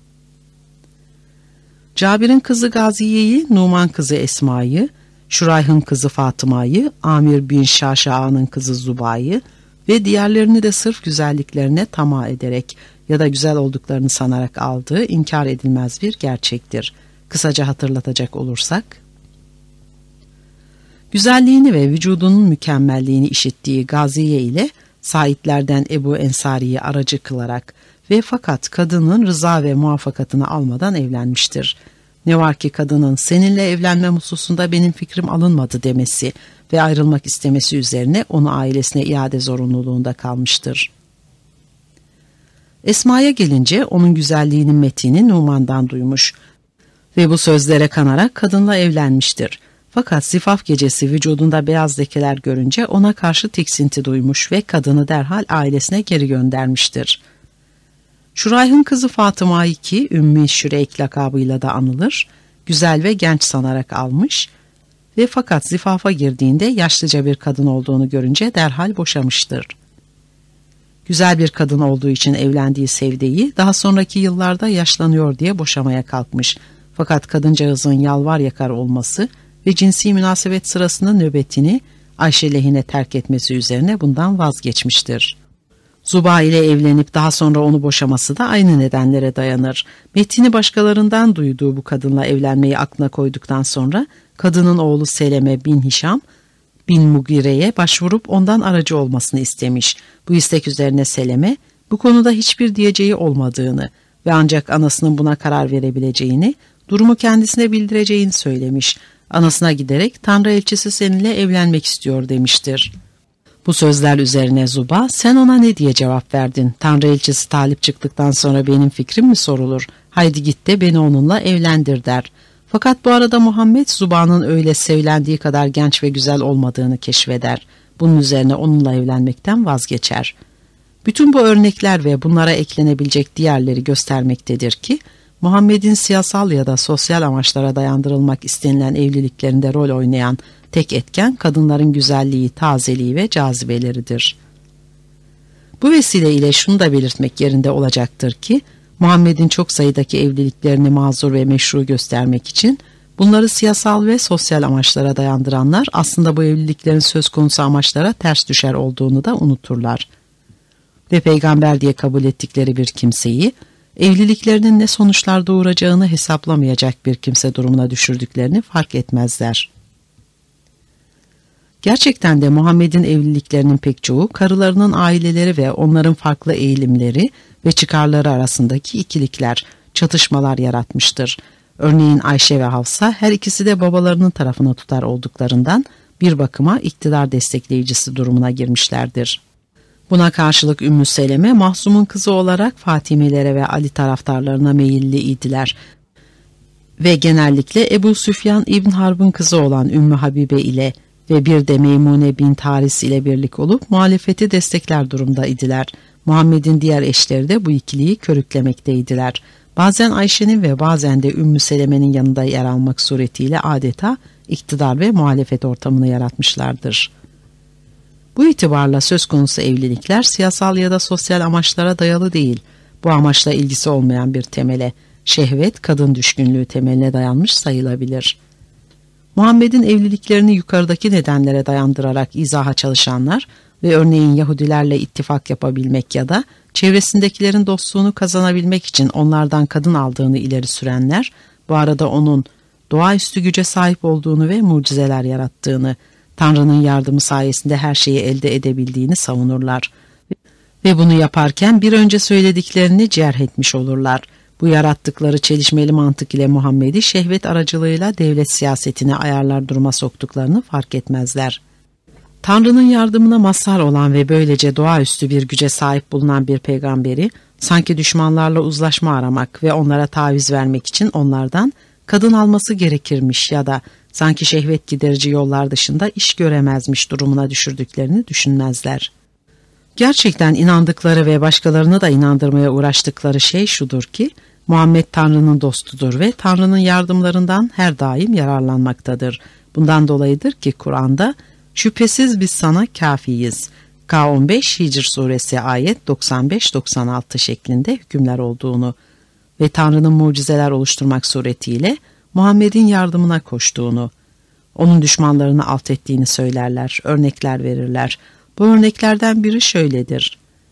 Kendisiyle alay eden Al-Esvet Al-Muttalip B. Asad, Abüzem için Muhammed, ey Tanrım bu adamı kör et ve ona oğlunun ölüsünü göster diye bedduada bulunur ve Tanrı onun bu dileğini yerine getirmek üzere Cebrail'i görevlendirir. Cebrail bu emri yerine getirmek üzere yeryüzüne indiğinde Muhammed onun yanında durur.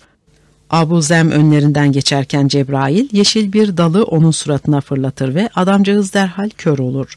Biraz sonra Muhammed ile alay etmiş olanlardan diğerleri geçer. Cebrail onların da suratına aynı şekilde yeşil dal fırlatarak hepsini teker teker yere serer ve yok eder. Böylece Tanrı Muhammed'in dileğini yerine getirmiş olur. Hemen ekleyelim ki bu örnek, Muhammed'in Tanrı yardımı ile nelere muktedir bulunduğunu kanıtlamak üzere öne sürülen sayısız örnekten sadece biridir.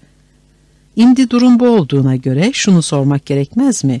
Madem ki böylesine bir gücü vardır ve madem ki her hususta kendisine kafi gelebilecek bir Tanrı bulunmaktadır, o halde Ebu Bekir'in ya da şunun bunun dostluğunu kazanmak ya da Yahudilerle ittifak kurmak için neden onlardan kadın alsın? Neden şehvet giderici usullere başvursun? Örneğin neden altı yaşındaki Ayşe ile nişanlansın ve dokuz yaşına bastığında onunla cinsi münasebette bulunsun? Ya da Safiye'yi, babasını ve kocasını onun gözleri önünde öldürttükten sonra haremine katsın? dört. Evliliklerinin hiçbirinde şehevi arzu bulunmayıp çoğunu insanlık adına ya da hatır için yaptığı ve karılarının çoğunun yaşlı, kimsesiz, korunmaya muhtaç olduğu iddialarındaki yalanlar. Muhammed'in çok karılı evliliklerini onun insaniliğine ve ruh inceliğine ya da hatır hoşluğu alışkanlığına bağlarlar. Örneğin Esma, Umeyme ile ya da Sevde ile ya da Zeynep bin Huzeyme ile ya da Seleme ile ya da Safiye gibi kadınlarıyla evlenmesinin hep bu düşüncede yattığına inananlar ya da evlendiği kadınlarının çoğunun yaşlı ve kimsesiz olduğuna kananlar çoktur. Ayrım kırk bir. Hatta bu düşünceyi daha da genelleştirip Muhammed'in Hatice ve Ayşe ile olan evliliği dışında diğer bütün kadınları hep hatır hoşluğu için haremine kattığını savunanlar vardır. Oysaki bütün bu iddialar yalandan ibarettir ve sırf onun insanilikle ve hatır hoşluğu ile ilgisi bulunmayan evliliklerini özürlü kılmak için uydurulmuş şeylerdir. Hele hatır hoşluğu için iki düzineye yakın kadını aile camiasına almış olduğunu söyleyenlere her şeyden önce şunu sormak gerekir. Kimi hoşnut etmek için bu evlilikleri yapmıştır? Safiye ile evlenirken kadıncağızın gözleri önünde öldürttüğü kocasını hoşnut etmek için mi? Zeynep bint Cahş ile evlenirken onu çok seven ve fakat kendisi yüzünden boşayarak evsiz barksız kalan Zeyd'i, ki aynı zamanda kendi oğulluğu idi, mutlu kılmak için mi? Bu listeyi uzatmak kolay. Fakat hemen belirtelim ki bütün bu sorulara verilecek tek cevap şudur ki, Muhammed bütün bu evlilikleri kadınların güzelliğine ve tazeliğine kapıldığı için yapmıştır. Örneğin Safiye, Reyhane, Cüveyriye, Zeynep bint Cahş, Asiye, Meymune, Ayşe, Huzafa kızı Zeynep, Maria, Hafsa, Müleyke, Seleme vesaire hep güzeller listesinin başında yer alan kimselerdir. Hepsi de birbirinden güzel ve taze olan bu kadınlar çok genç denecek bir yaşta kendilerini Muhammed'in koynunda bulmuşlardır. Örneğin Ayşe dokuz yaşına bastığı zaman bakire bir kız olarak Muhammed'in yatağına girmiştir. Safiye on yedi yaşındayken, Maria on beş ya da on yedi yaşındayken, Hafsa yirmi, Müleyke on sekiz, Zeynep bint Cahş yirmi beş, Meymune yirmi altı, Huzafa kızı Zeynep otuz, Sevde kırk yaşlarındayken Muhammed'le yatmaya başlamışlardır. Öte yandan hatır hoşluğu için yaptığı kabul edilebilecek evliliklerini dahi insancıl duygularla bağdaştırmak güçtür. Örneğin Esma Ümeyme ile sırf Esma'nın babasını hoşnut etme amacıyla evlendiği kabul edilse dahi, ki aslında kabul etmek için sebep yoktur, çünkü kadını güzelliği için almıştır. Bu evlilikte insani bir amaç aramak yersizdir. Çünkü nikah Esma'nın istek ve dileğine aykırı olarak kıyılmıştır. Başka bir deyimle Esma, Muhammed'den hiç hoşlanmadığı halde onun yanına konulmuştur. Nitekim Muhammed kendisine nefsini bana bağışla dediği zaman Esma, hoşlanmadığını adeta Muhammed'e hakaret edercesine izhar etmiş ve kendisini hükümran ve Muhammed'i de teba durumunda kılarak hiç melike bir kadın nefsini tebasına bağışlar mı diye cevap vermiştir. Bu cevap üzerinedir ki kendisinden hoşlanmayan bu kadını evinde barındıramayacağını anlamıştır. Bu konuda biraz daha fikir edinmek ve yukarıdaki iddiaların tutarsızlığını biraz daha iyi kavrayabilmek için bir iki örneği sergilemekte yarar vardır. İddia edilir ki Sevde ilk kocasının ölümünden sonra Mekke'de tek başına ve zaruret içerisinde kalınca Muhammed ona acımış ve sırf bu duygu itişiyle onu almış, kendisine eş yapmıştır. Bu itibarla bu evliliğin şehvet düşkünlüğü ile ya da Sevde'nin güzelliğiyle ilgisi yoktur. Çünkü Sevde o tarihlerde elli yaşını aşkın bir kadındır ve bu kadar yaşlı bir kadınla acıma duygusundan gayri bir düşünceyle evlenmesine imkan yoktur. Hemen söyleyelim ki Muhammed'in Sevde ile evlenmesi olayı bu şekilde cereyan etmemiştir. Daha önce de işaret ettiğimiz gibi onu Hatice'nin ölümünden hemen sonra ve kadınsız kalmaktan kurtulmak için halasının aracılığıyla almıştır. Öte yandan Sevde'nin o tarihlerde, yani Muhammed ile evlendiği sıralarda hiç de öyle acınacak bir durumu yoktu. Yaşlı da sayılmazdı. Eğer yaşlı olsaydı ve Muhammed onu bu yüzden acıyarak alsaydı, yıllar sonra yaşlanıyor diye onu boşamaya kalkmazdı. Gerçekten de diğer güzel ve taze eşlerinin arasında Sevde'yi kocamış görmeye başladığı an onu boşamaya kalkmıştır. Fakat daha önce de belirttiğimiz gibi Sevde'nin ağlayıp sızlaması ve asıl nöbetini Ayşe lehine bırakması üzerine kararından vazgeçmiştir. Zeynep bint Huzeyme'yi de sırf acıma duygusu ile ve insanlık adına aldığını ileri sürenlere verilecek yanıt aşağı yukarı aynıdır. Zira iddiayı ileri sürenler, Huzeyme kızı Zeynep'in, ki Ümmü Mesakin diye de anılırdı, otuz bir yaşında bir dilber olduğunu, kocası Tufail Muttalib'in ölümünden sonra güzel bir dul olarak birçok kişinin evlenme teklifiyle karşılaştığını unutmuş görünürler. Herkesi cezbeden ve tanınmış nice kimsenin evlenmek için can attığı böyle bir kadını Muhammed'in acıma duygusu ile ya da teselli etmek maksadıyla ve insanlık adına almış olması mantığa yatkın bir izah şekli değildir. Ümmü Seleme ile olan evliliği konusunda da söylenenler aynıdır. Denir ki, kocasını Uhud Savaşı'nda kaybeden bu kadını Muhammed kocasız kaldı diye ve ona iyilik olsun düşüncesiyle almıştır. Ne var ki bunu söyleyenler Ümmü Seleme'nin çok güzel bir kadın olduğunu ve Muhammed'in diğer eşlerinin böyle güzel bir kadını aralarında görmekle ne kerte üzüldüklerini belirtmekten kendilerini alamazlar. Güzelliğiyle ün salan Ümmü Seleme'nin kocasız kalmayacağı ve acınacak bir durumda bulunmadığı da ortadadır. Daha önce de belirttiğimiz gibi Muhammed bu kadını da sadece güzelliği nedeniyle almıştır. Safiye'yi Hayber'de ele geçirilen esirler arasında ve acınacak bir halde bulduğu için insanlık adına aldığı şeklindeki iddiaların diğer iddialar gibi yalandan öteye geçer bir yönü yoktur. Çünkü Safiye'yi gözüne hoş geldiği için almıştır. O kadar ki halk dahi güzel Safiye'nin Muhammed'e hoş göründüğünü anlamıştır.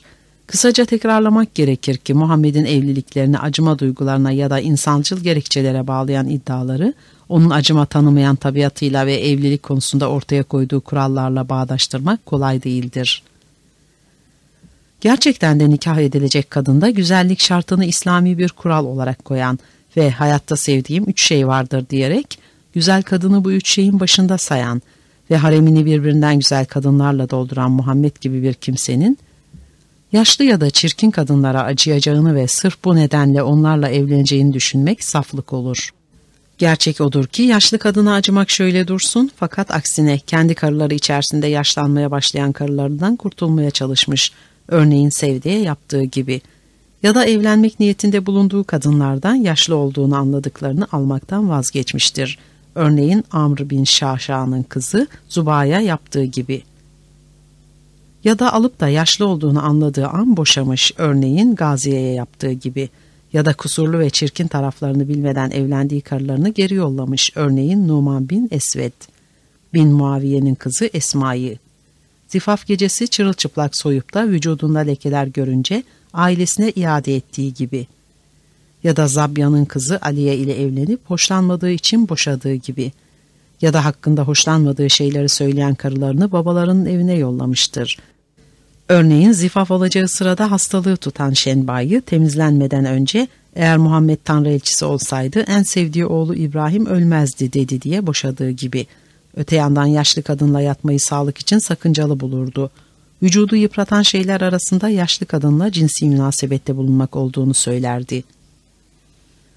Evliliklerini sanıldığı gibi acıma duygusu ile ya da insanlık uğruna ya da siyasal sosyal amaçlarla değil, fakat sırf kadınların güzelliklerine ve tazeliklerine kapılarak yaptığının bir diğer kanıtı da Kur'an'daki şu ayettir. Ey Muhammed! Bundan sonra hiçbir kadın güzelliklerine kadar hoşuna giderse gitsin, hiçbirini başka bir eşle değiştirmen helal değildir. K otuz üç Ahzab suresi ayet elli iki. Beyzavi, Zemahşeri ve Celaleddin gibi ünlü yorumcular bu ayeti farklı şekillerde ele alırlar. Zemahşeri'ye göre ayet, eskiden Araplar arasında mevcut bir gelenek gereğince evli erkeklerin kendi eşlerini birbirleriyle değiştirmelerini önlemek için konmuştur. Diğer bazı yorumcular bu ayetin o tarihte dokuz kadınla evli bulunan Muhammed'in artık başkaca kadın almaması için indiğini söylerler. Bazıları da Tanrı'nın genel olarak müminlere dört kadın alma hakkını tanırken Muhammed'e istisnai olarak daha fazla sayıda kadınla evlenme olanağını tanıdığını, fakat sonradan bunu dokuz ya da on bir kadınla sınırladığını ve işte bunu belli etmek için yukarıdaki ayeti gönderdiğini belirtirler. Bir kısım yazar ise Tanrı'nın bu ayeti göndermekle Muhammed'e ölen ya da boşamış olduğu eşlerinin yerine artık başka kadın almamasını bildirmek istediğini söylerler. Fakat her ne olursa olsun ayette geçen güzellikleri ne kadar hoşuna giderse gitsin tümcesinden kolaylıkla anlaşılacağı üzere, Kur'an'ın tanımladığı Tanrı bile Muhammed'in evliliklerine güzellik unsurunun egemen olduğu kanısında bulunduğunu ortaya vurmuştur. Ve hiç kuşku edilemez ki Muhammed evlendiği kadınların hepsini güzellikleri için almıştır. Eğer şehvet ihtiyacı bakımından Tanrı inayetiyle her biri yüz erkek kuvvetindeki cennet erkeklerinden kırk erkek gücüyle donatıldı ise, o halde bu niteliklere ve bu emirlere uygun olarak Muhammed'in siyasal, sosyal vesaire nedenlerle değil, fakat sırf güzellik nedeniyle evlenmiş olduğunu kabul etmenin elbette ki doğal sayılması gerekmez mi? beş. Hiçbir kadınla Tanrı'nın izni olmadan cinsi münasebette bulunmadığını söyleyen Muhammed, çok karılı evliliklerine kutsal bir nitelik yakıştırmıştır. Müslüman yazarlar Muhammed'in çok karılı evliliklerini sadece meşru değil, fakat aynı zamanda kutsal göstermek üzere bu evliliklerin hepsinin Tanrı izni ve emriyle yapılmış bulunduğunu ileri sürerler. Sürerken de Muhammed'in şu sözlerine sarılırlar. Ben Tanrı'nın izni olmadan hiçbir kadına dokunmadım, hiçbir kadınla yaşamadım. Gerçekten de Muhammed pek çok vesileyle buna benzer sözler sarf etmiştir. Kendisi elli yaşında geçkin bir adam iken altı yaşındaki Ayşe ile nikahlanmasından tutunuz da göz koyduğu güzel evli kadınlara sahip olabilmek için onları kocalarından ayırtmak, Zeynep ve Zeyd olayında olduğu gibi, ya da bir bahane bulup kocalarını öldürtmek, Safiye olayında olduğu gibi, usullerine varıncaya kadar cinsel yaşamının tümünü hep Tanrı iznine ve emrine bağlamıştır. Örneğin altı yaşında küçücük bir çocuk olan Ayşe'yi Tanrı'nın emriyle nikahladığını şöyle anlatırdı. Ey Ayşe, sen iki kere rüyamda bana gösterildin. Öyle sanıyorum ki ben bir ipekli kumaş parçasında senin suretini görmüştüm de Cibril tarafından bu resmin sahibi senin müstakbel zevcendir denilmişti. Şimdi ben eğer şu rüyam Allah tarafından gösterilmiş ise Allah'ın takdiri infaz buyurulur diyordum. Bu vesile ile verilebilecek örneklerden biri de Safiye ile olan evliliğidir. Biraz yukarıda belirttiğimiz gibi Hayber seferinde Yahudileri yenip liderlerini ele geçirdikten ve bu liderlerden birisinin karısı olan Safiye'yi hem de kadının kocası ve babasını öldürttüğü günün gecesi yatağına aldıktan ve sabaha kadar onunla yattıktan sonra Tanrı'dan vahiy gelmedikçe kadınlarımdan hiçbiriyle cinsi münasebette bulunmadım demiştir. Ne var ki normal bir vicdanın cevap veremeyeceği ve normal bir din anlayışının benimseyemeyeceği davranışları böyle bir formüle uydurmak ve kutsal kılmak mümkün görünmemektedir. Çünkü aksi takdirde Tanrı anlayışını zedelemek ve küçültmek söz konusu olur. Eğer İslami kaynakların bildirdiği gibi Muhammed cinsel yaşamını Tanrı'nın izni ve emriyle yaptı ise, bu takdirde ya Tanrı fikrini zedelediğini hesaplayamamıştır ya da hesaplamış olsa bile başkalarının bunun farkına varamayacağını sanmıştır. Fakat bu kanısında da yanılmıştır. Çünkü ben Tanrı'nın izni ve emriyle kadınlar alır, onlarla yatarım şeklinde konuştuğu zamanlar Ayşe ona, Tanrı senin şehvet zevkini karşılamak için ne de çabuk her şeyi sağlayabiliyor diye karşılık verirdi. Gerçekten de Muhammed'in kadınlarla olan ilişkilerini gözden geçirecek olursak, bunların Tanrı izni ve emriyle olduğuna akıl erdirmenin mümkün bulunmadığını anlarız. Örneğin kendisine oğulluk edindiği Zeyd'in karısı Zeynep'e aşık olmuş ve Zeyd'in onu boşaması üzerine Zeynep'i haremine katmıştır. Safiye'nin kocasını onun gözleri önünde başını kestirmek suretiyle öldürtmüş ve sonra infaz mahalline diktirdiği bir çadırda Safiye ile zifafa girmiştir. Müleyke'nin babasını bir söylentiye göre kendi elleriyle öldürdükten sonra kadını koynuna almıştır. Bu örnekleri ya da benzerlerini çoğaltmak mümkündür. Ne var ki Arap kaynaklarının açıkladığı bu vicdansızlatıcı olayları okuduktan sonra bunların Tanrı emri ve izniyle olmuş olduğunu kabul etmek, Tanrı'nın yüceliği, iyiliği ve kutsallığı fikrini reddetmek olur. Denecektir ki Muhammed'den önceki peygamberler de çok sayıda kadınla yaşamışlardır. Örneğin İbrahim, Yakup, Musa, Davut, Süleyman ve diğerleri hep Tanrı'nın izni ve emriyle Muhammed'in yaptığının aynını yapmışlardır. Musa'nın üç yüz, Süleyman'ın yedi yüz karısı olduğunu Yahudi kaynakları ortaya vurmaktadır. Nitekim Müslüman yazarlar hep bu örneklere bakarak ve kıyas yoluna saparak Muhammed'in davranışlarını mazur ve meşru göstermeye çalışırlar. Hatta diğer peygamberlerin çok karılı evliliklerinin cinsel ihtiyaç nedenine dayandığını, oysa Muhammed'in şehvet yüzünden değil fakat siyasal, sosyal ve insancıl nedenlerle bu yola gittiğini, bu itibarla her alanda olduğu gibi bu alanda da diğer peygamberlere karşı üstün bulunduğunu belirtirler. Söylemeye gerek yoktur ki, diğer peygamberler örneğini ölçü yaparak Muhammed'in yaşamını makul imiş gibi gösterme usulü müsbet ahlaka yatkın bir şey olamaz. Musa'nın ya da Süleyman'ın yüzlerce kadınla hayat sürmüş olmaları, Muhammed'in çok karılı evliliklerini mazur kılmaz. Medeni cesarete sahip her aydına düşen görev, bunun böyle olduğunu açıklamak ve müsbet akla ve ahlaka aykırı davranışları kınamaktır. Yoksa başka örneklere sarılarak ahlakiymiş gibi göstermek değil, nitekim Batı'da bu işi yapan ve peygamber diye bilinen kişilerin ahlak dışı yaşamlarını hiç çekinmeden eleştiren yazarlar çoktur. Müslüman dünyasında bu asil örneklerle yarışabilecek aydın tipine henüz rastlanmamıştır. Öte yandan diğer peygamberler Tanrı'yı kendi cinsel sorunlarına ya da kusurlu davranışlarına araç yapmamışlardır. Aksine bu tür durumlarda Tanrı'dan özür dileyip affedilmelerini istemişlerdir. Örneğin Davut en yakın bir arkadaşının karısını Betşabe'yi ayarttıktan ve kendisine mal ettikten sonra hatasını anlamış ve Tanrı'dan af dilemiştir. Yine Yahudi peygamberlerinden Musa'nın farklı konuda olmakla beraber benzeri davranışları vardır ki bunlardan birine Tevrat'tan aktarılmış olarak Kur'an'da rastlamaktayız. Şöyledir, bir gün Musa birbiriyle dövüşen iki kişiyi görür ve bunlardan Yahudi olana yardım etmek için diğerini iterek ölümüne sebep olur. Dehşete düşerek, bu şeytanın işidir çünkü o apaçık saptıran bir düşmandır. K yirmi sekiz Kasas Suresi ayet on beş der ve hatta bunu kendi hatası olarak kabul eder. O işi kasten yaptımsa sapıklardan sayılırım. K yirmi altı Şuara Suresi ayet yirmi yirmi iki diye pişmanlık duyar. Düşman bildiği bir kimseyi öldürmüş olmasına rağmen nedamet duyar ve bir daha böyle bir şey yapmayacağına dair Tanrı'ya söz verir.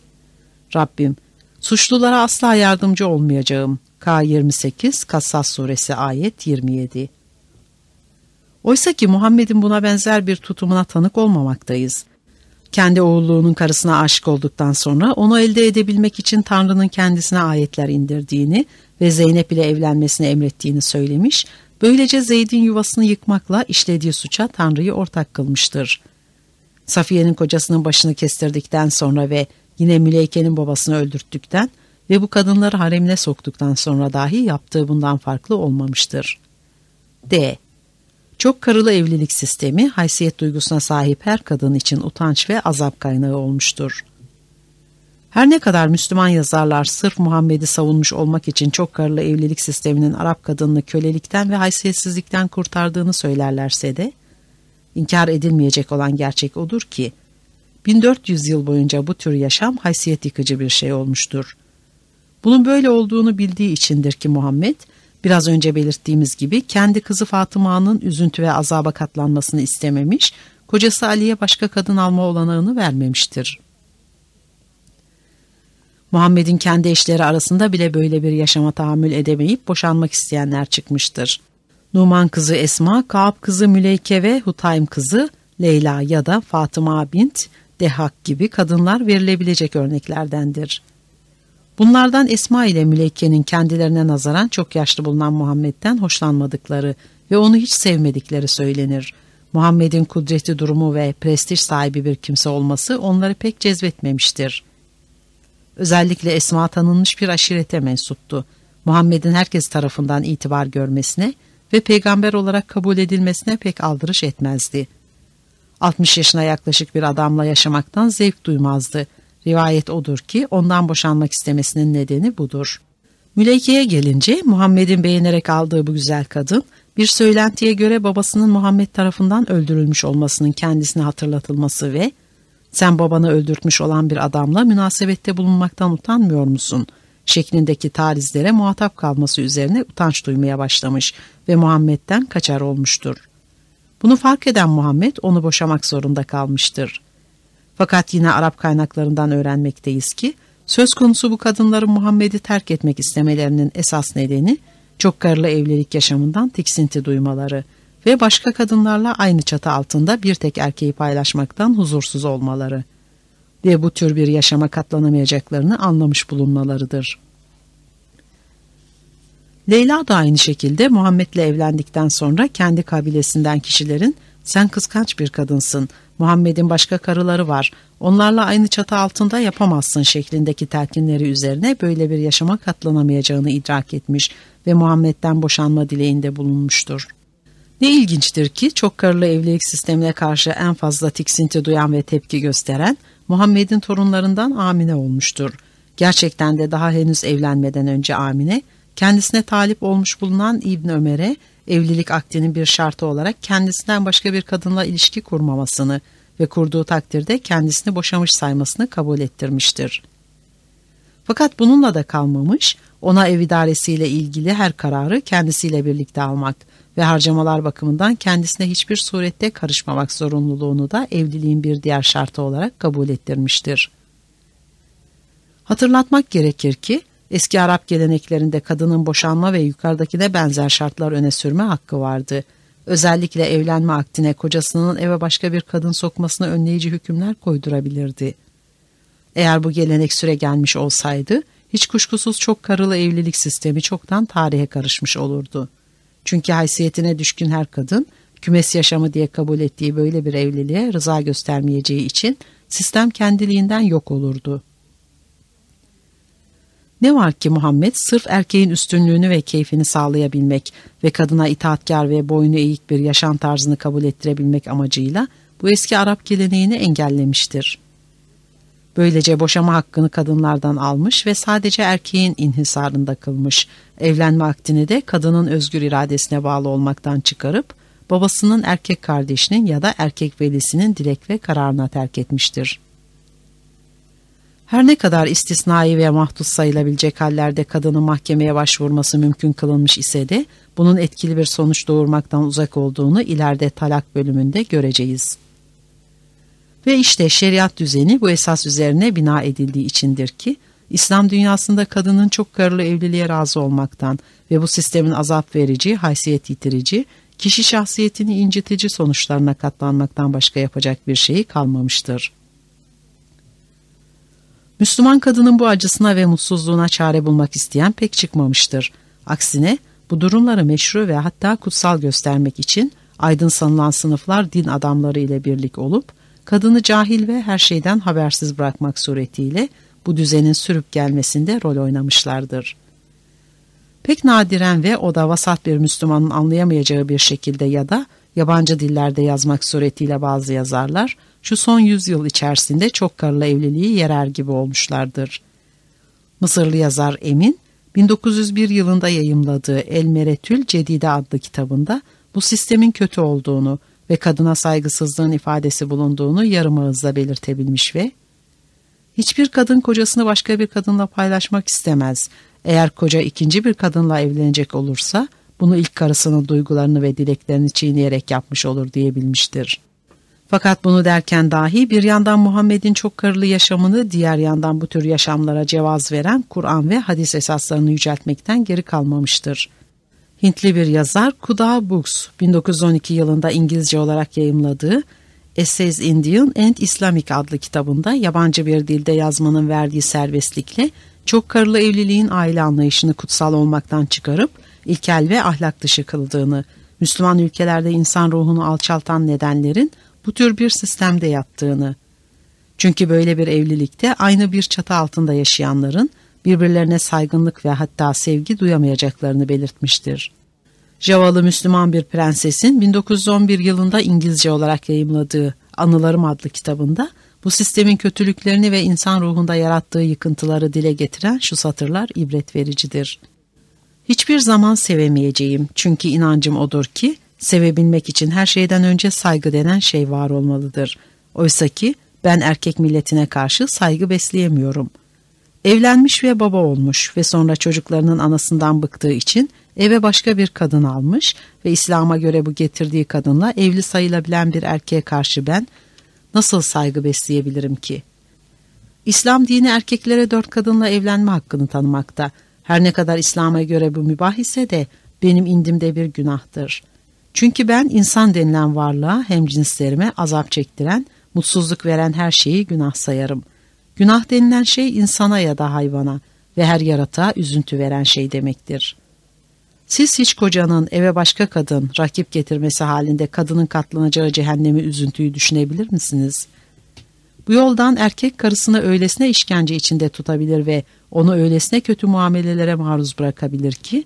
Ayrım kırk iki.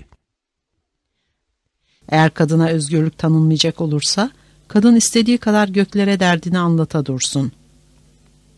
Evet, dinimiz ve geleneklerimiz odur ki her şey erkeklere bahşedilmiştir ve kadınlara hiçbir şey verilmemiştir.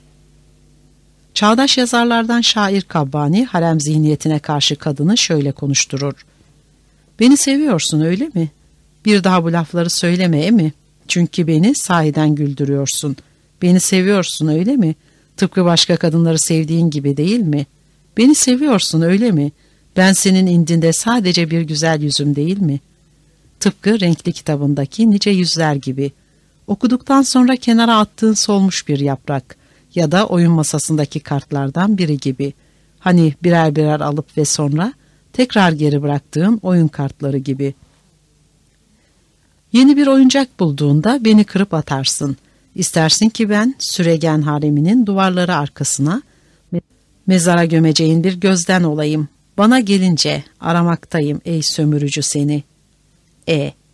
Bütün olumsuzluğuna rağmen çok karılı evlilik sistemi hala kutsal bilinir. Kadının haysiyetini ve özgürlüğünü savunan bu tip örneklere muhtemelen daha bir miktar eklemek mümkündür. Fakat şu muhakkak ki Müslüman kadının bin dört yüz yıl boyunca çektiklerini bu sınırlı örneklerle dile getirmek mümkün değildir. Aydın ya da bilgin diye geçilen sınıfların ihaneti yüzündendir ki insan şahsiyetinin haysiyetine karşı hareket sayılması gereken çok karılı evlilik sistemi yirmi birinci yüzyıla girmekte olduğumuz bu dönemde bile şeriat ülkelerinin hemen hepsinde kutsal niteliğini korumaktadır. Her ne kadar bazı ülkeler bu kurumu resmen ilga etmişler ya da kısıtlamaya tabi tutmuşlar ise de bu zihniyetin kötü etkilerini ve hatta uygulamasını yok edememişlerdir. Gerçekten de sayıları elliye yakın İslam ülkeleri içerisinde bu kurumu sadece dört ülke resmen ilga etmiştir. Türkiye, Tunus, Arnavutluk ve Sovyetler Birliği, Müslüman eyaletler için. Tamamen ilga etmekle beraber bazı kısıtlamalara tabi kılan, örneğin birden fazla kadın almayı yargıç izine bağlayan ya da kadına böyle bir durumda boşama hakkını tanıyan ülkelerin sayısı da pek fazla değildir. Suriye, Fas, Irak, Pakistan. Geri kalan Müslüman ülkelerde bu sistem Muhammed zamanından kalma usullere göre uygulanır. Bu ülkeler arasında Müslüman olmayan azınlıkları dahi çok karılı evlilik yaşamına zorlayanlar vardır. Örneğin Tanzanya parlamentosu bin dokuz yüz yetmiş yılında kabul ettiği bir kanunla çok karılı evlilik sisteminin Müslüman halk için olduğu kadar Hristiyan mezhebinden olan vatandaşlar bakımından da uygulanabilir olduğunu belirtmiştir. Şu farkla ki Müslüman kocaya bu tür evlilikler yaparken mevcut karılarının muvaffakatı şartını yüklemediği halde Hristiyan kocaya yüklemiştir.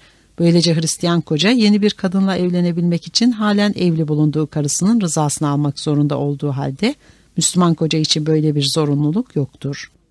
Hükümet iş bu kanunu parlamentoya sunarken bu sistemin hem Müslüman ve hem de Hristiyan vatandaşlar tarafından benimsenmiş olmasının her iki cemaatin ortak yaşam duygularına sahip kalabilmesi bakımından önemli olduğunu gerekçe olarak belirtmiştir. Bu akıl almaz mantığa karşı Hristiyan çevreler hariç sesini çıkaran olmamıştır. Çok karılı evlilik sistemini resmen ilga eden ya da kısıtlayan ülkelerde kadının çilesi her şeye rağmen sona ermiş sayılmaz. Çünkü yerleşik gelenekler kanun hükümlerinden daha ağır basmaktadır. Bir iki örnek verelim. Türkiye Devleti bin dokuz yüz yirmi altı yılında İsviçre Medeni Kanunu'nu almak suretiyle bu sistemi resmen ilga etmiş. Böylece bin yıl boyunca Türk aile anlayışını gerileten, Türk kadınını haysiyet duygusundan eden ve Türk erkeğini de kadına saygı geleneğinden yoksun kılan bir zihniyete en büyük darbeyi indirmiştir. Çünkü Türklerin İslam'ı kabul etmeden önceki dönemlerde sahip oldukları aile anlayışı ve kadın saygısı ibret vericidir. O dönemlerde evlilik kurumu karı ve kocanın karşılıklı saygı ve eşitlik duygusuna bağlı oldukları bir temele dayanmıştır. Kadın kocası için olduğu kadar koca da karısı için en candan, en güvenilir bir danışman, bir sırdaştır. Fakat İslamiyet'i kabul ettikten sonra Türkler tıpkı diğer alanlarda olduğu gibi bu alanda da güzel ve asil geleneklerini yitirmişlerdir. Gazneviler döneminden itibaren harem yaşamına gömülmüşlerdir. Bu nedenle kadın kocası için fikri alınacak, görüşleri paylaşılacak bir can yoldaşı olmaktan çıkmış, her şeye boyun eğen, efendisinin hizmetlerini gören, şehvetini gideren ve bu işleri diğer eşlerle birlikte yerine getiren bir yaratık haline gelmiştir. Kocaya gelince o da kendisini kadına hükmeden, tüm bencilliği ile karısını sömüren bir durumda bulmuş ve evlilik kuruluşunu esas itibariyle cinsel ihtiyacını çeşitli kadınlarla karşılayabileceği bir araç saymıştır. Gerek Gaznevi Devleti'ni ve gerekse daha sonra Selçuk ve Osmanlı imparatorluklarını yıkan, ilkel bırakan ve despotik yönetime doğrultan nedenler arasında harem yaşamlarının rol oynadığını söylemek hiç de yanlış olmaz. Her ne kadar çok karılı evlilik sistemi Türk toplumunda pek fazla yaygınlaşmamış olsa da, Türk kadınının böylesine yıkıcı bir yaşam tarzına layık kılınması, Türk erkeğinin evlilik birliği konusundaki değer ölçülerini çökertmiş ve onu tek kadınla yaşamanın mutsuzluk yaratacağı inancına yöneltmiştir. Nitekim hemen her dönemde yazarlar bu inancı dile getirmeye uğraşmışlardır. Örneğin ünlü şair Nabi, bir tek kadınla yaşama zorunluluğunda kalmak ve çeşitli dilberlerin zevkine, tadına erişmekten yoksun bırakılmak kadar büyük bahtsızlık olur mu? Şeklinde şiirler yazmıştır. Daha sonraki dönemlerde onun bu sözlerine imrenen bir başka yazar Fazıl Bey, Osmanlı ulemasının hayran kaldığı Zenanname adlı yapıtında şunları yazmıştır. Gerçekten anlamadığım bir şey var ki o da şudur. Nasıl olur da bazı budalalar evliliğin tek bir kadınla sınırlanmasını isteyebilirler? Kadın kötü tabiatlı, kötü huylu olabilir. Belki de aşırı şekilde kıskanç olabilir ve bu yüzden zavallı kocasını bin bir üzüntüye sokabilir. Bundan dolayıdır ki erkeğin başka bir kadın almaya hakkı olmalıdır. Türk erkeğinin kadın konusundaki değer ölçülerinin sönmesinde şeriatın öylesine yıkıcı bir etkisi olmuştur ki, Atatürk sayesinde laikliğin yerleşmesinden altmış yıl geçmiş bulunmasına rağmen bu zihniyetin etkileri sürüp gitmektedir. Türk erkeği kadını hala aşağı görmekte, hala peşinden sürüklemekte, hala dövmekte ve hala çok karılı evliliğini sürdürmektedir. Durumu açıklığa kavuşturmak isteyen bir kadın yazarımızın görüşü şudur. Çok karılı evlilik hala caridir. Ekonomik yaşamın zirai faaliyetlere ve üretime dayalı bulunduğu köylerde ve küçük kentlerde erkekler, medeni kanun hükümlerine göre evlenmiş oldukları ilk karılarının cinsel bakımdan yetersiz olması ya da erkek çocuk yapmaması gibi hallerde, imam nikahı ile başka kara edinmeyi gelenek bilmişlerdir. Bu şekilde alacakları kadınların sayısı sahip bulundukları ekonomik duruma bağlıdır. Fakat imam nikahı ile oluşan bu evlilikten doğan çocukları medeni kanun gayrimeşru saymaktadır. bin dokuz yüz elli yılı itibariyle nesebi gayrimeşru sekiz milyon çocuğa idari kararlarla meşruiyet tanınmıştır. Ve bu, Türkiye nüfusunun yirmi bir milyon civarında bulunduğu bir dönemde vuku bulmuştur. Bugün nüfus altmış beş milyonu bulmuştur. Öte yandan çok karılı evlilik sistemi kadınlar bakımından büyük huzursuzluk ve anlaşmazlık yaratmaktadır. Türkiye gibi çok karılı sistemi ilga eden diğer bir ülke Tunus'tur. bin dokuz yüz elli altı tarihinde kabul edilen bir kanunla bu kuruma son verilmiş. Toplum fazla bir direniş göstermeden bu değişikliği kabullenmiştir. Fakat Türkiye'de olduğu gibi Tunus'ta da bu alanda radikal bir gelenek değişikliği görülmemiştir. Bu sistemi ilga etmemekle beraber bazı koşullara bağlayan ülkelerden Suriye bin dokuz yüz elli üç yılında geçirdiği bir kanunla birden fazla kadın ile evlenmek isteyen erkeklere yargıçtan izin alma zorunluluğunu yüklemiştir. Yargıç bu izni erkeğin maddi durumuna vesaire hususlara bakarak verecektir. Aynı sistemi Irak bin dokuz yüz elli dokuz yılında benimsemiştir. Fas Devleti bin dokuz yüz elli sekiz yılında kabul ettiği bir kanunla kadının adaletle ve eşitlik içerisinde muamele görmemesinden korkulduğu ahvalde çok karılı evliliğe izin verilmez hükmünü benimsemiş, fakat adalet ve eşitlik kavramlarını açıklığa kavuşturmadığı ve bu konudaki takdir yetkisini hakime bıraktığı için olumlu bir yol tutamamıştır. F. Çok karılı evlilik sistemi aile yaşamını kutsallıktan uzaklaştırmakla kalmaz, fakat huzursuzluğa ve mutsuzluğa da sokar. Bir erkeğin çeşitli kadınlarla aynı çatı altında yaşaması kadınlar bakımından ne derece haysiyet kırıcı ise hane halkı arasında da o derece huzursuzluk yaratmaya elverişlidir. Bunun böyle olduğunu daha ilk anlardan itibaren Muhammed'in yaşamı ortaya koymuştur. Arap kaynaklarından öğrenmekteyiz ki bir yandan eşleriyle olan ilişkileri ve diğer yandan eşlerinin kendi aralarındaki ahenksizlikleri yüzünden hem Muhammed hem de eşleri oldukça fırtınalı, kavgalı ve tabii üzüntülü günler geçirmişlerdir. Ve hemen eklemek gerekir ki bu huzursuzluklara çoğu kez bizzat Muhammed sebebiyet vermiştir. Çünkü eşleri arasında eşitlik gözetmedikten gayrı bir de onlar arasında kıskançlıklar ve kavgalar yaratmaya vesile olmuştur. Bunun böyle olduğunu Muhammed'in yaşamını paylaşan kadınların ağzından ve başta Ayşe olmak üzere diğer eşlerine rivayetine dayalı hadislerden anlamak mümkündür.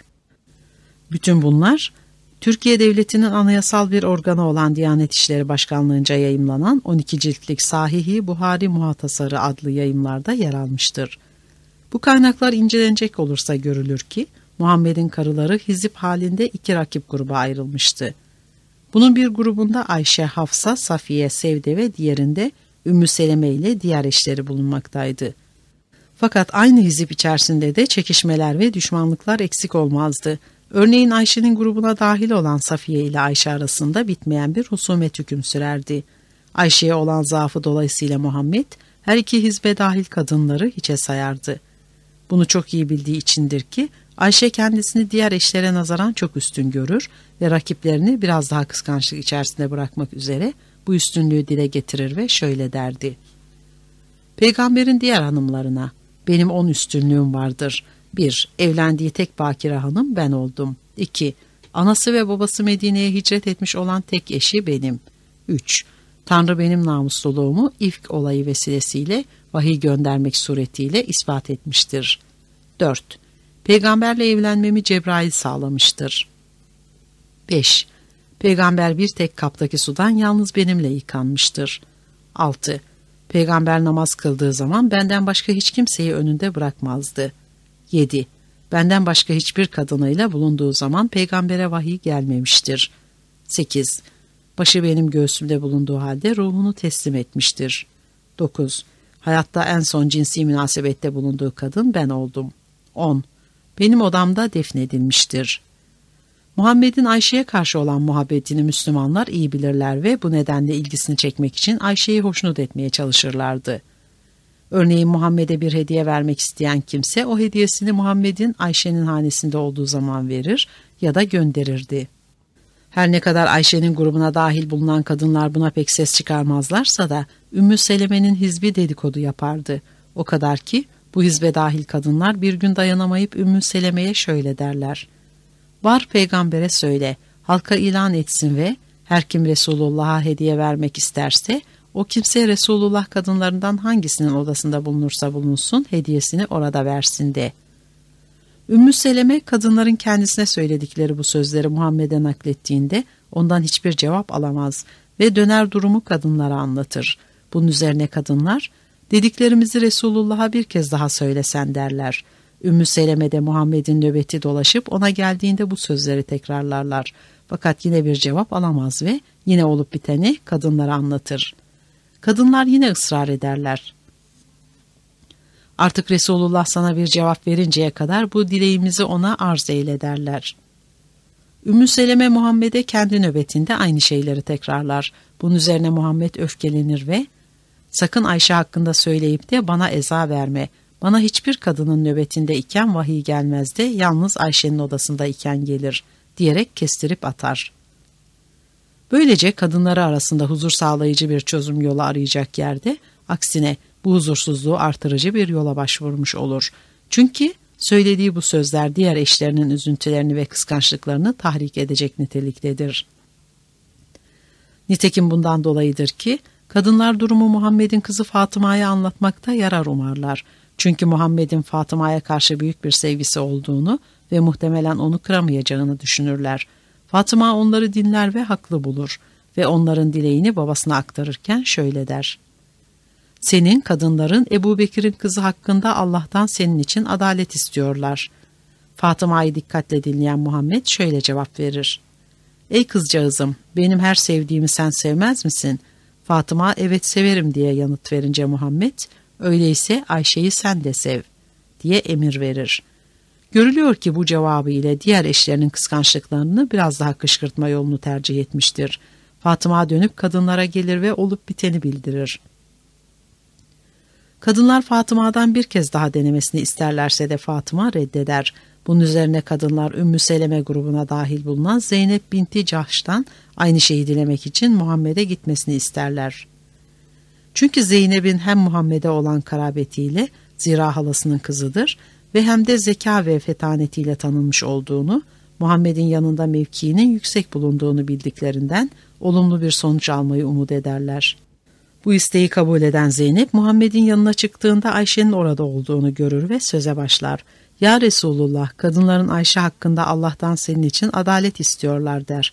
Fakat bununla da kalmaz, Ayşe'ye dönerek konuşmasına devam eder ve Ayşe'nin söylemesine göre sesini yükselterek Ayşe'ye hakaret edecek kadar ileri gider. Bu durumda Muhammed'e düşen şey hiç kuşkusuz tartışmaya son vermek ve iki tarafı teskin etmektir. Fakat Muhammed böyle yapmaz. Ayşe'nin mukabele etmesini bekler ve gözlerini ona diker. Bundan cesaret bulan Ayşe, Zeynep'e karşılık vermeye başlar. Ağzını açar, gözünü yumar ve adeta ona saldırırcasına içindekileri dışarı döker. Bundan pek hoşlanan Muhammed, "Ayşe Ebu Bekir'in kızıdır" diyerek onu destekler ve tarafgirliğini bir kez daha ortaya koymuş olur. Söylemeye gerek yoktur ki, onun bu tür tarafgirliği evlilik yaşamı içerisinde adalet ve eşitlik dileyen diğer kadınları sadece üzüntüye değil, fakat aynı zamanda haysiyetsizlik yıkıntısına sürüklemiştir. Fakat nasıl ki Ayşe lehine tarafgirlik yaparak diğer eşlerini üzüntüye sevk eder idiyse, bazen de Ayşe'yi kıskandırmak için Hatice'yi anardı. Aslında Hatice'nin Ayşe'ye nispetle güzellik bakımından anılacak bir yönü olmadığını bildiği için ondan gördüğü yardımları konu yapar ve öyle anardı. Bundan dolayıdır ki sık sık "Hatice benimle Müslümanlık uğruna bütün servetini feda etti" derdi. Üstelik bir de Tanrı'nın Hatice'yi inciden tarholunmuş bir köşk ile müjdelediğine dair vahiy indiğini eklerdi. Fakat Ayşe her ne kadar kıskanıyormuş gibi görünse de gençliğine ve güzelliğine güvenerek ve bu nedenle Muhammed'in kendisine olan zaafını bilerek altta kalmaz ve cevabını yapıştırırdı. Bir defasında şöyle demiştir: "Ya Resulullah, ihtiyarlıktan dişleri dökülüp iki tarafından diş etlerinin kızartısından başka bir beyazlık kalmayan ve zamanının içinde ölen ihtiyar Kureyş kadınlarından bir koca karının nesini anarsın? Allah onun yerine sana ondan daha hayırlısını vermiştir.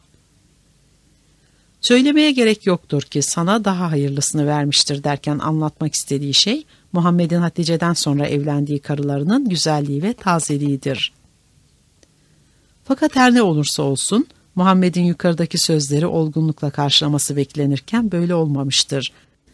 Her ne kadar Ayşe'yi sakin bir şekilde dinlediği ve sesini çıkarmadığı söylenirse de Ahmet İbn Hanbal ve Taberani'nin rivayet tarihlerinden anlaşılmaktadır ki Ayşe'nin bu asabi konuşması üzerine Muhammed ona gücendiğini belli etmiştir.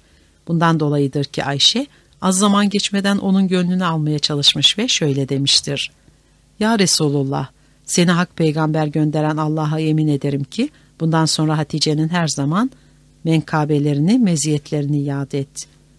Her ne kadar Ayşe Muhammed'in kadınlarından hiçbirisi hakkında ben Hatice'ye karşı kıskançlığım derecesinde kıskanç değildim" şeklinde konuşsa da biraz önce değindiğimiz gibi Hatice'nin kıskançlık yaratmayacak derecede ihtiyar bir kadın olması nedeniyle sözlerinde pek samimi sayılmazdı.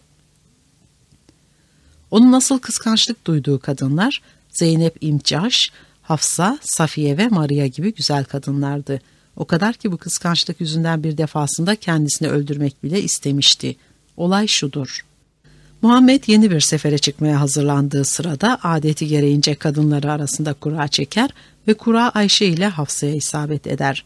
Her ikisini de ayrı ayrı develere bindirip ordu ile birlikte yola çıkar. Fakat Ayşe'ye karşı meyli dolayısıyla gece olunca onun mahvesine biner ve onunla görüşerek yol alırdı. Bu ise Hafsa'yı üzerdi.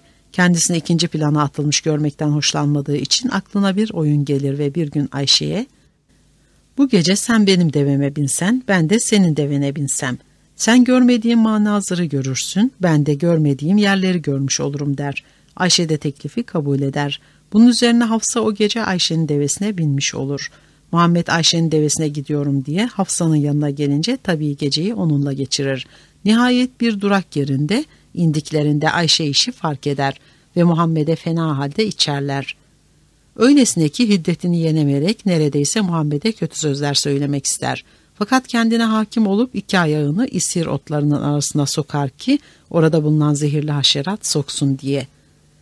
"Rabbim bana akrep yahut yılan musallat et de beni soksun. Soksun da ben Resulullah'a bir şey söylemeye muktedir olmayayım" diye dua eder.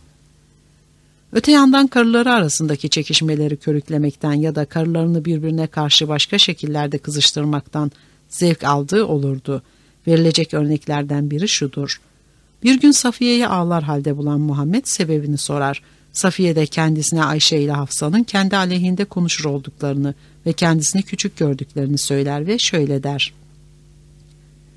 "Ayşe ile Hafsa'nın hakkında söz söylediklerini ve biz peygamberin ammi zadeleriyiz, biz Safiye'den hayırlıyız dediklerini işittim de ondan ağlıyorum." Bunun üzerine Muhammed Ayşe ile Hafsa'yı ikaz edeceğine, Safiye'yi onlarla adeta kavgalaşmaya teşvik edercesine şunları söyler. "Sen de onlara benden nasıl daha hayırlı olabilirsiniz ki? Zevcem Muhammed, babam Harun, amcam Musa'dır desene." Bunu söyledikten sonra Kur'an'a şu ayeti koyar. "Kadınlar başka kadınları alaya almasın. Belki onlar kendilerinden daha iyidirler." K kırk dokuz Hucurat Suresi ayet on bir. Haremine doldurduğu birbirinden güzel kadınlar arasında kıskançlıktan doğma bu tür sürtüşmelerin çıkması pek doğaldır.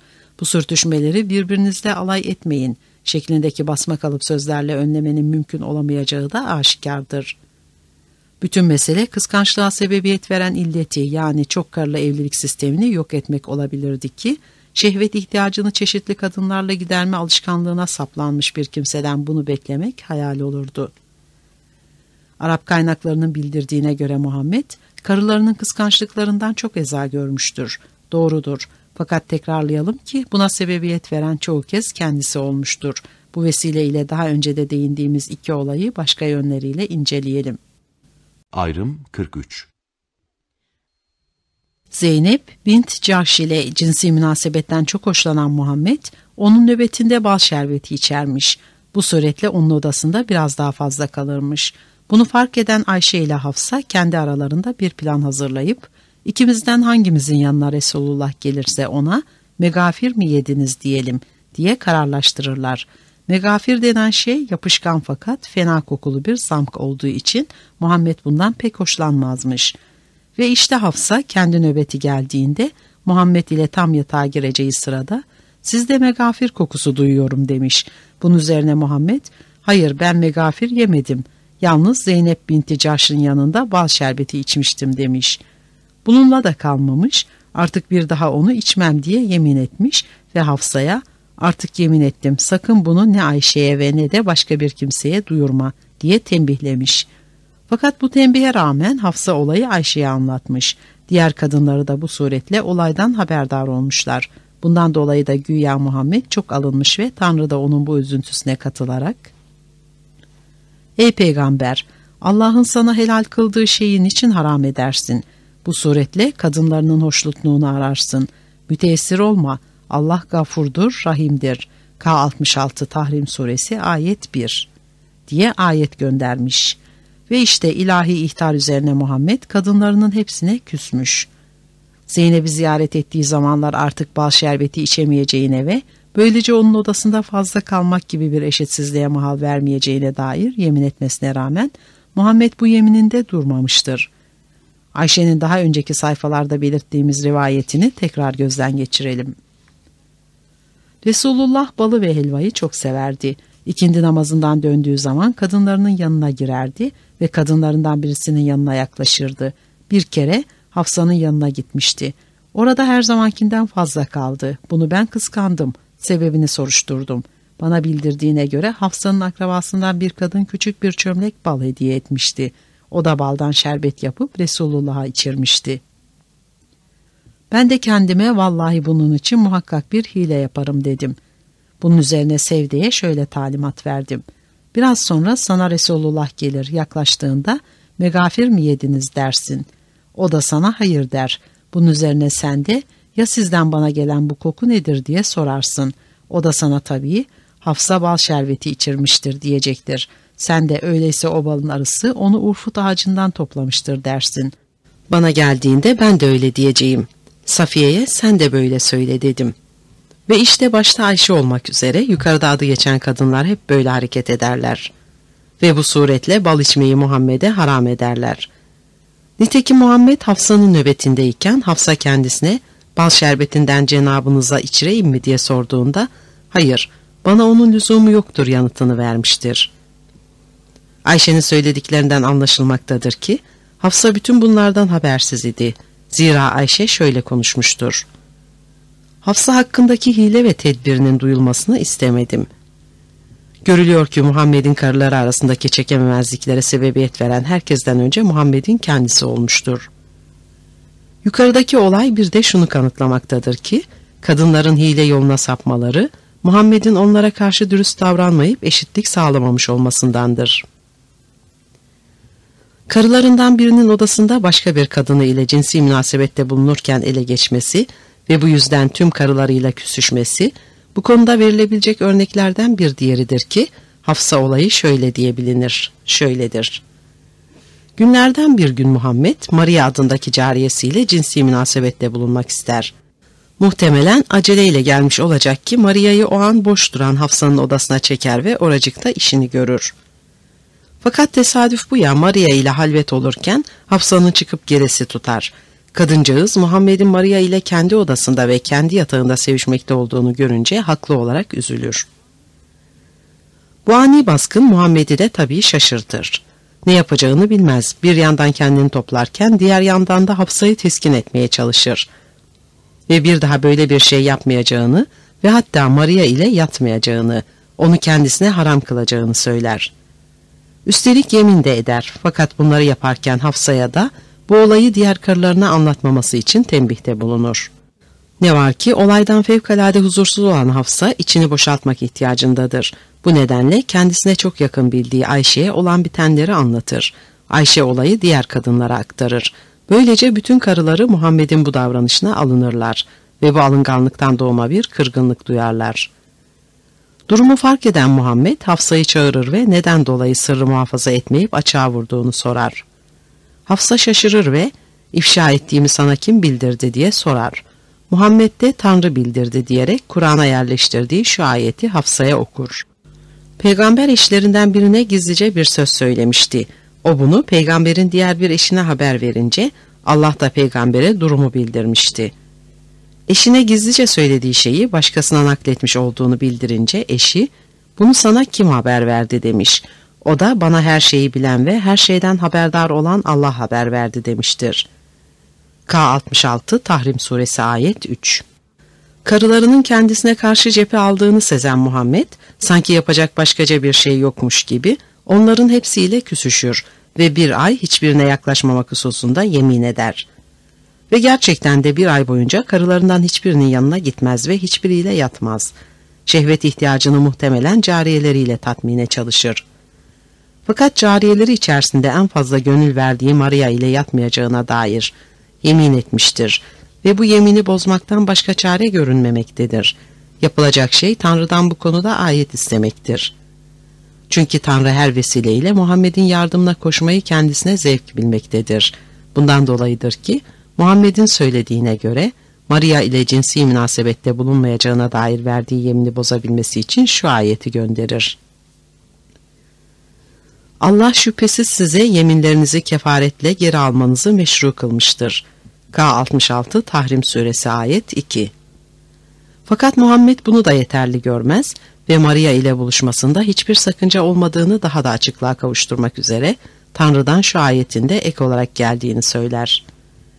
Ey aziz peygamber, kadınlarının hoşnutluğunu arayarak Allah'ın sana helal kıldığı şeyi niçin haram kılarsın? K altmış altı Tahrim Suresi Ayet bir. Böylece Muhammed cinsel ihtiyacını sevgili Maria'sı ile ve diğer küsüştüğü karılarıyla muhtaç olmadan giderme yolunu bulmuştur. Ne var ki halk arasında söylentiler başlamıştır. Muhammed'in tüm karılarını boşamaya karar verdiği hakkında dedikodular çıkmıştır. O kadar ki Ömer Bey el-Hattab durumu öğrenmek için Hafsa'nın yanına gittiğinde onu ağlar vaziyette bulmuştur. Kendisine Resulullah sizleri taklik mi etti, boşadı mı diye sorduğunda Hafsa'dan bilmiyorum yanıtını alınca iş daha da ciddi görünür olmuştur. Bunun üzerine Ömer derhal Muhammed'in yanına gider ve karılarını tatlik mi ettin diye sorar. Ondan hayır karşılığını alınca rahatlar. Çünkü böyle bir şeyin olmasını dedikoduların yaygınlaşması bakımından uygun bulmaz. Hemen ekleyelim ki güzelliklerine fazlasıyla düşkün bulunduğu karılarını boşamak Muhammed için elbette ki mümkün değildir. Cinsel ihtiyaçlarını onlardan iyi karşılayabilecek daha güzel kadın bulmak kolay olmadığı için onlarsız yapamayacağını bilirdi. Düşündüğü şey onları boşamak değil fakat biraz korkutmak ve biraz da üzüntüye sokmaktı. Aslında kabahatli olan kadınları değil fakat bizzat kendisi olduğu için muhtemelen bu suçluluk duygusu nedeniyle karılarına biraz olsun azap vermek onu mutlu kılmış olmalıdır. Ne var ki aradan az zaman geçince kadınlardan ziyade kendisi huzursuz olmaya başlar. Nitekim Muhammed'in bu halini Ömer şöyle anlatır. Resulullah'ın yanına girdiğimde altında kuru bir hasırdan başka bir şey yoktu. Başının altında içi lift dolu meşinden bir yastık vardı. Ayaklarının ucunda da debagatte kullanılan karez ağacının yaprakları dökülmüştü. Başucunda da ufak bir su kırbası asılı bulunuyordu. Gördüm ki vücudunun bir tarafına hasır tesir etmişti. Vücudu yol yol olmuştu. Bunu görünce ağlamaya başladım. Resulullah ne ağlıyorsun diye sordu. Ben de ya Resulullah, Kisra, Kayser dünyanın nimeti ve ziyneti içinde yüzüyorlar. Cenabınız ise Allah'ın peygamberisin dedim. O, ya Ömer, dünya nimeti onların, ahiretin saadeti de bizim olmasına razı değil misin buyurdu. Görülüyor ki her ne kadar ahirete intizar etse de içinde bulunduğu durumdan hoşnut değildir. Ne var ki kendisini bu mutsuz ve perişan durumlara düşürten şey bizzat kendisidir. Çünkü karıları arasında kıskançlık yaratan ve hiç kuşkusuz dürüst olmayan davranışlara başvuran yine kendisidir. Zeynep'e giderken bal şerbeti içip onun odasında fazla kalması ya da aynı şeyi bir başka karısına giderken tekrarlaması ya da cariyesi Maria ile Hafsa'nın odasında ve onun yatağında cinsi münasebette bulunurken yakalanması ya da buna benzer diğer davranışları karılarını haklı olarak üzmüş, onları kıskançlıklara sürüklemiştir.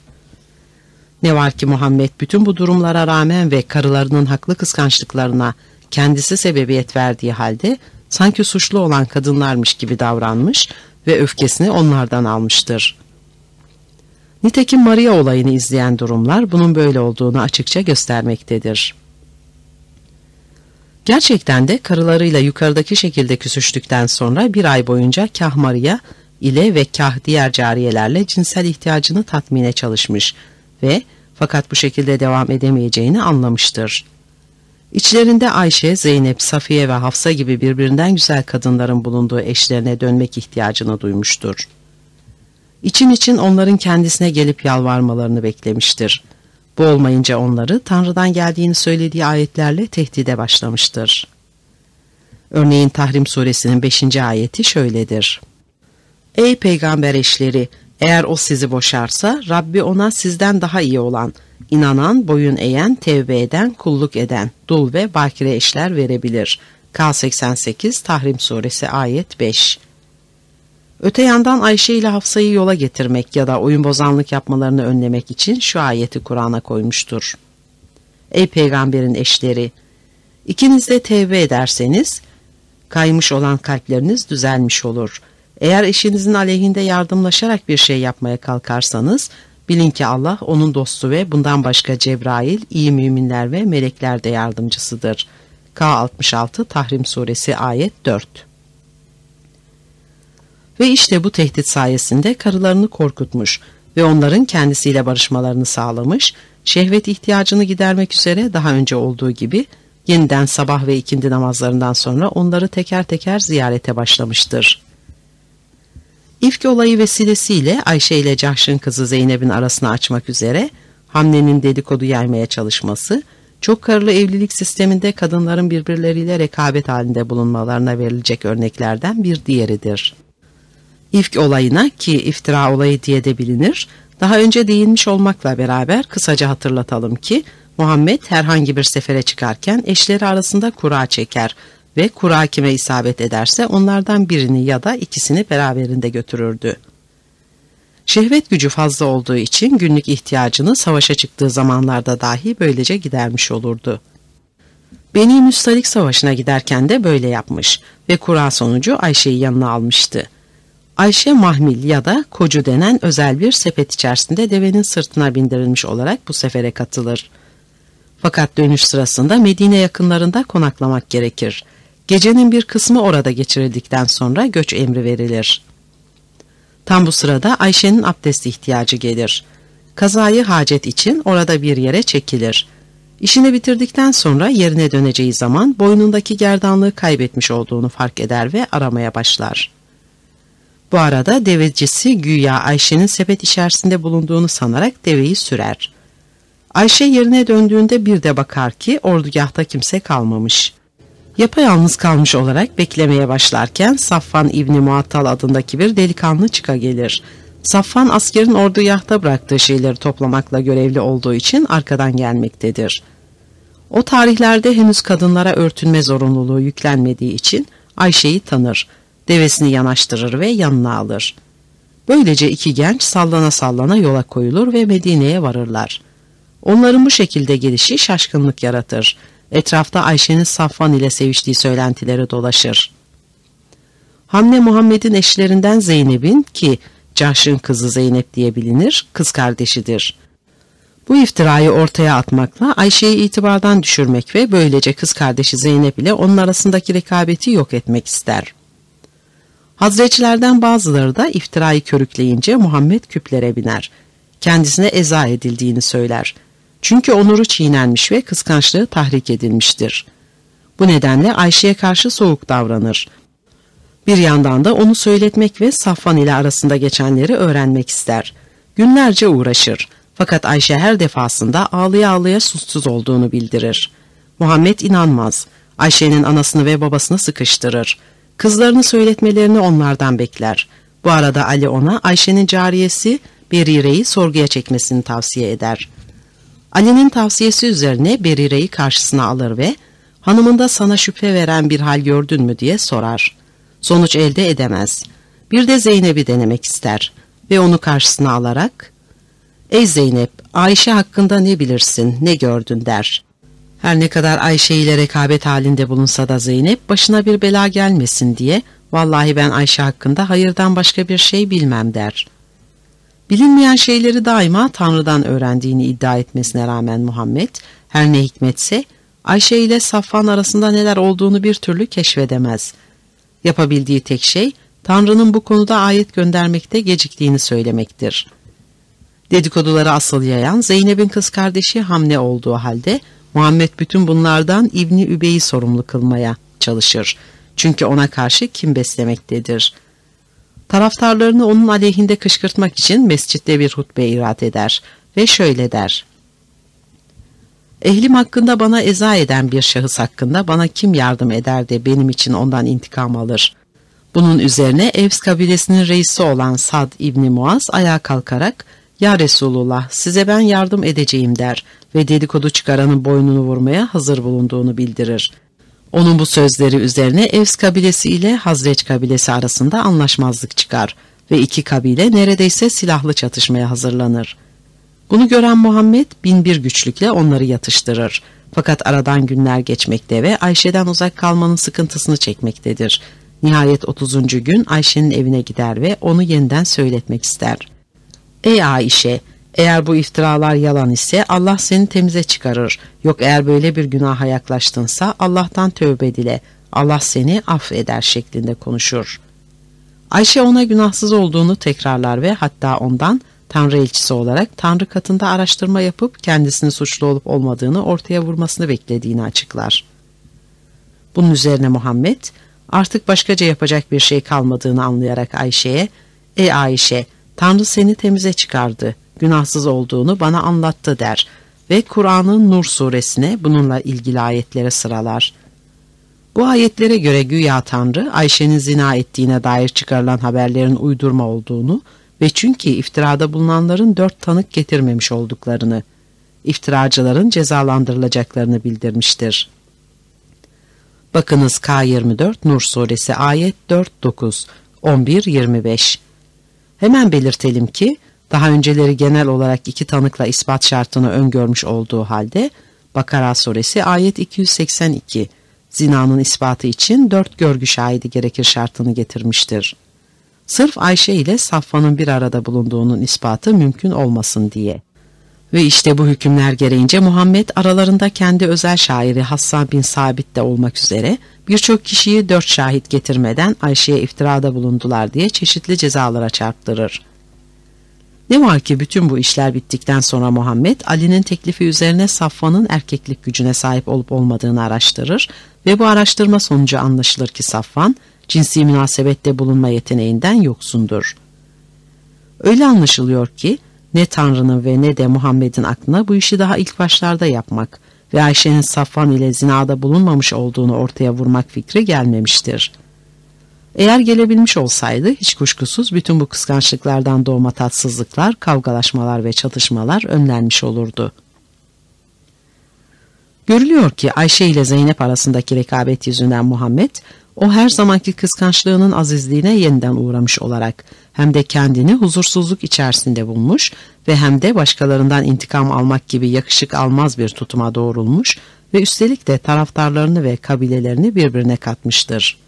Tekrar hatırlatalım ki çok karılı evlilik sistemini uygularken bu sistemin bu cilvelerine ve eziyetlerine maruz kalması ve haremine dahil kadınları da yukarıdaki şekilde üzüntüye maruz bırakması elbette ki doğaldır.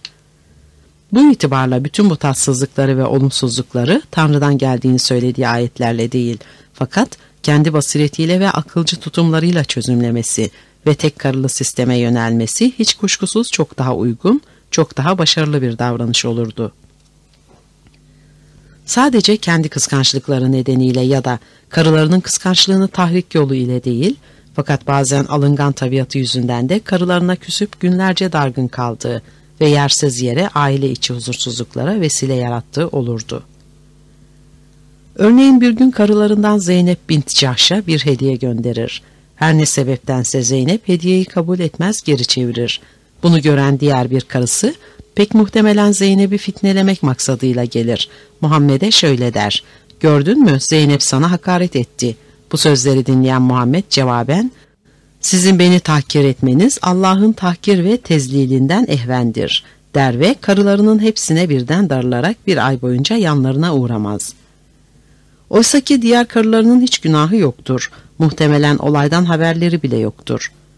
Ne var ki Muhammed yersiz bir alınganlıkla Zeynep'e kırılmış ve alınganlığının acısını diğer karılarından çıkarmaya çalışmıştır. G. Çok karılı evliliklerin az olması bu sistemin kötü etkilerini gidermez. Çok karılı evlilik sistemini ilga etmeyen ve edemeyen Müslüman ülkelerde siyaset adamlarının ya da yazarların teselli kaynağı yapmaya çalıştıkları bir görüş vardır ki, o da bu tür evliliklerin sayısının giderek azaldığıdır. İddia ederler ki, çeşitli nedenlerle, örneğin ekonomik zorluklar nedeniyle birden fazla kadın alma olanağı güçleşmiştir. Öte yandan modern eğitimden geçmiş olan genç kuşaklar tek karılı evliliğe önem vermektedir ve nihayet Kur'an'ın yorumlanmasında çok karılı evliliğin uygulanmasını zorlaştırıcı ve hatta imkansızlaştırıcı bir yol izlemektedir. Bu iyimser görüşe katılmanın mümkün olmadığını belirtmek gerekir. Çünkü çok karılı evliliklerin az sayıda olması bu kötü kuruluşun kötü etkilerini gidermeye yeterli değildir. İslam ülkelerinde bu tür evlilikler esasen hiçbir zaman halkın çoğunluğunca uygulanmış değildir. Belli bir azınlık, yani varlıklı sınıflar ve yöneticiler dışında bir kadından başka kadın alma geleneği hiçbir zaman yaygınlaşmamıştır. Örneğin Osmanlı döneminde bile çok karılı evlilikler oranının yüzde ikiyi geçmediği Bursa kayıtlarından anlaşılmıştır. Fakat unutmayalım ki bu oranın düşük olması Osmanlı toplumunda kadının haysiyetsiz ve mutsuz yaşamlara katlanmasına engel olmamıştır. Tıpkı diğer Müslüman ülkelerde olduğu gibi. Durum bugün de böyledir. Çoğu Müslüman ülkelerde çok karılı evlilikler sayısı nüfusa oranla yüzde onun altındadır. Fakat yine de kadın kendisini haysiyet duygusundan yoksun hissetmekte ve kocasının emirlerine, dileklerine ve kaprislerine köle gibi boyun eğmediği takdirde aynı çatı altında bir başka kadının kendisine rakip olarak yer alabileceğini bilmekte ve ömrünü bu korku içerisinde geçirmektedir. Bu sistemin resmen ilga edildiği Türkiye'de bile özellikle büyük kentler dışında kalan yerlerde kadınların bu tür bir korkuya ve zavallılıklara katlandığı düşünülecek olursa diğer Müslüman ülkelerdeki durumun ne kadar vahim olduğunu anlamak kolaylaşır. Bu ülkelerde sık sık görülen diğer bir olay şudur ki erkek çocuk doğurmadığı takdirde kocasının başka bir kadınla evleneceğini düşünen kadın mütemadiyen çocuk yapmak suretiyle böyle bir ihtimali önlemek istemektedir. Bu da toplumda nüfus patlaması sonucunu yaratmaktadır.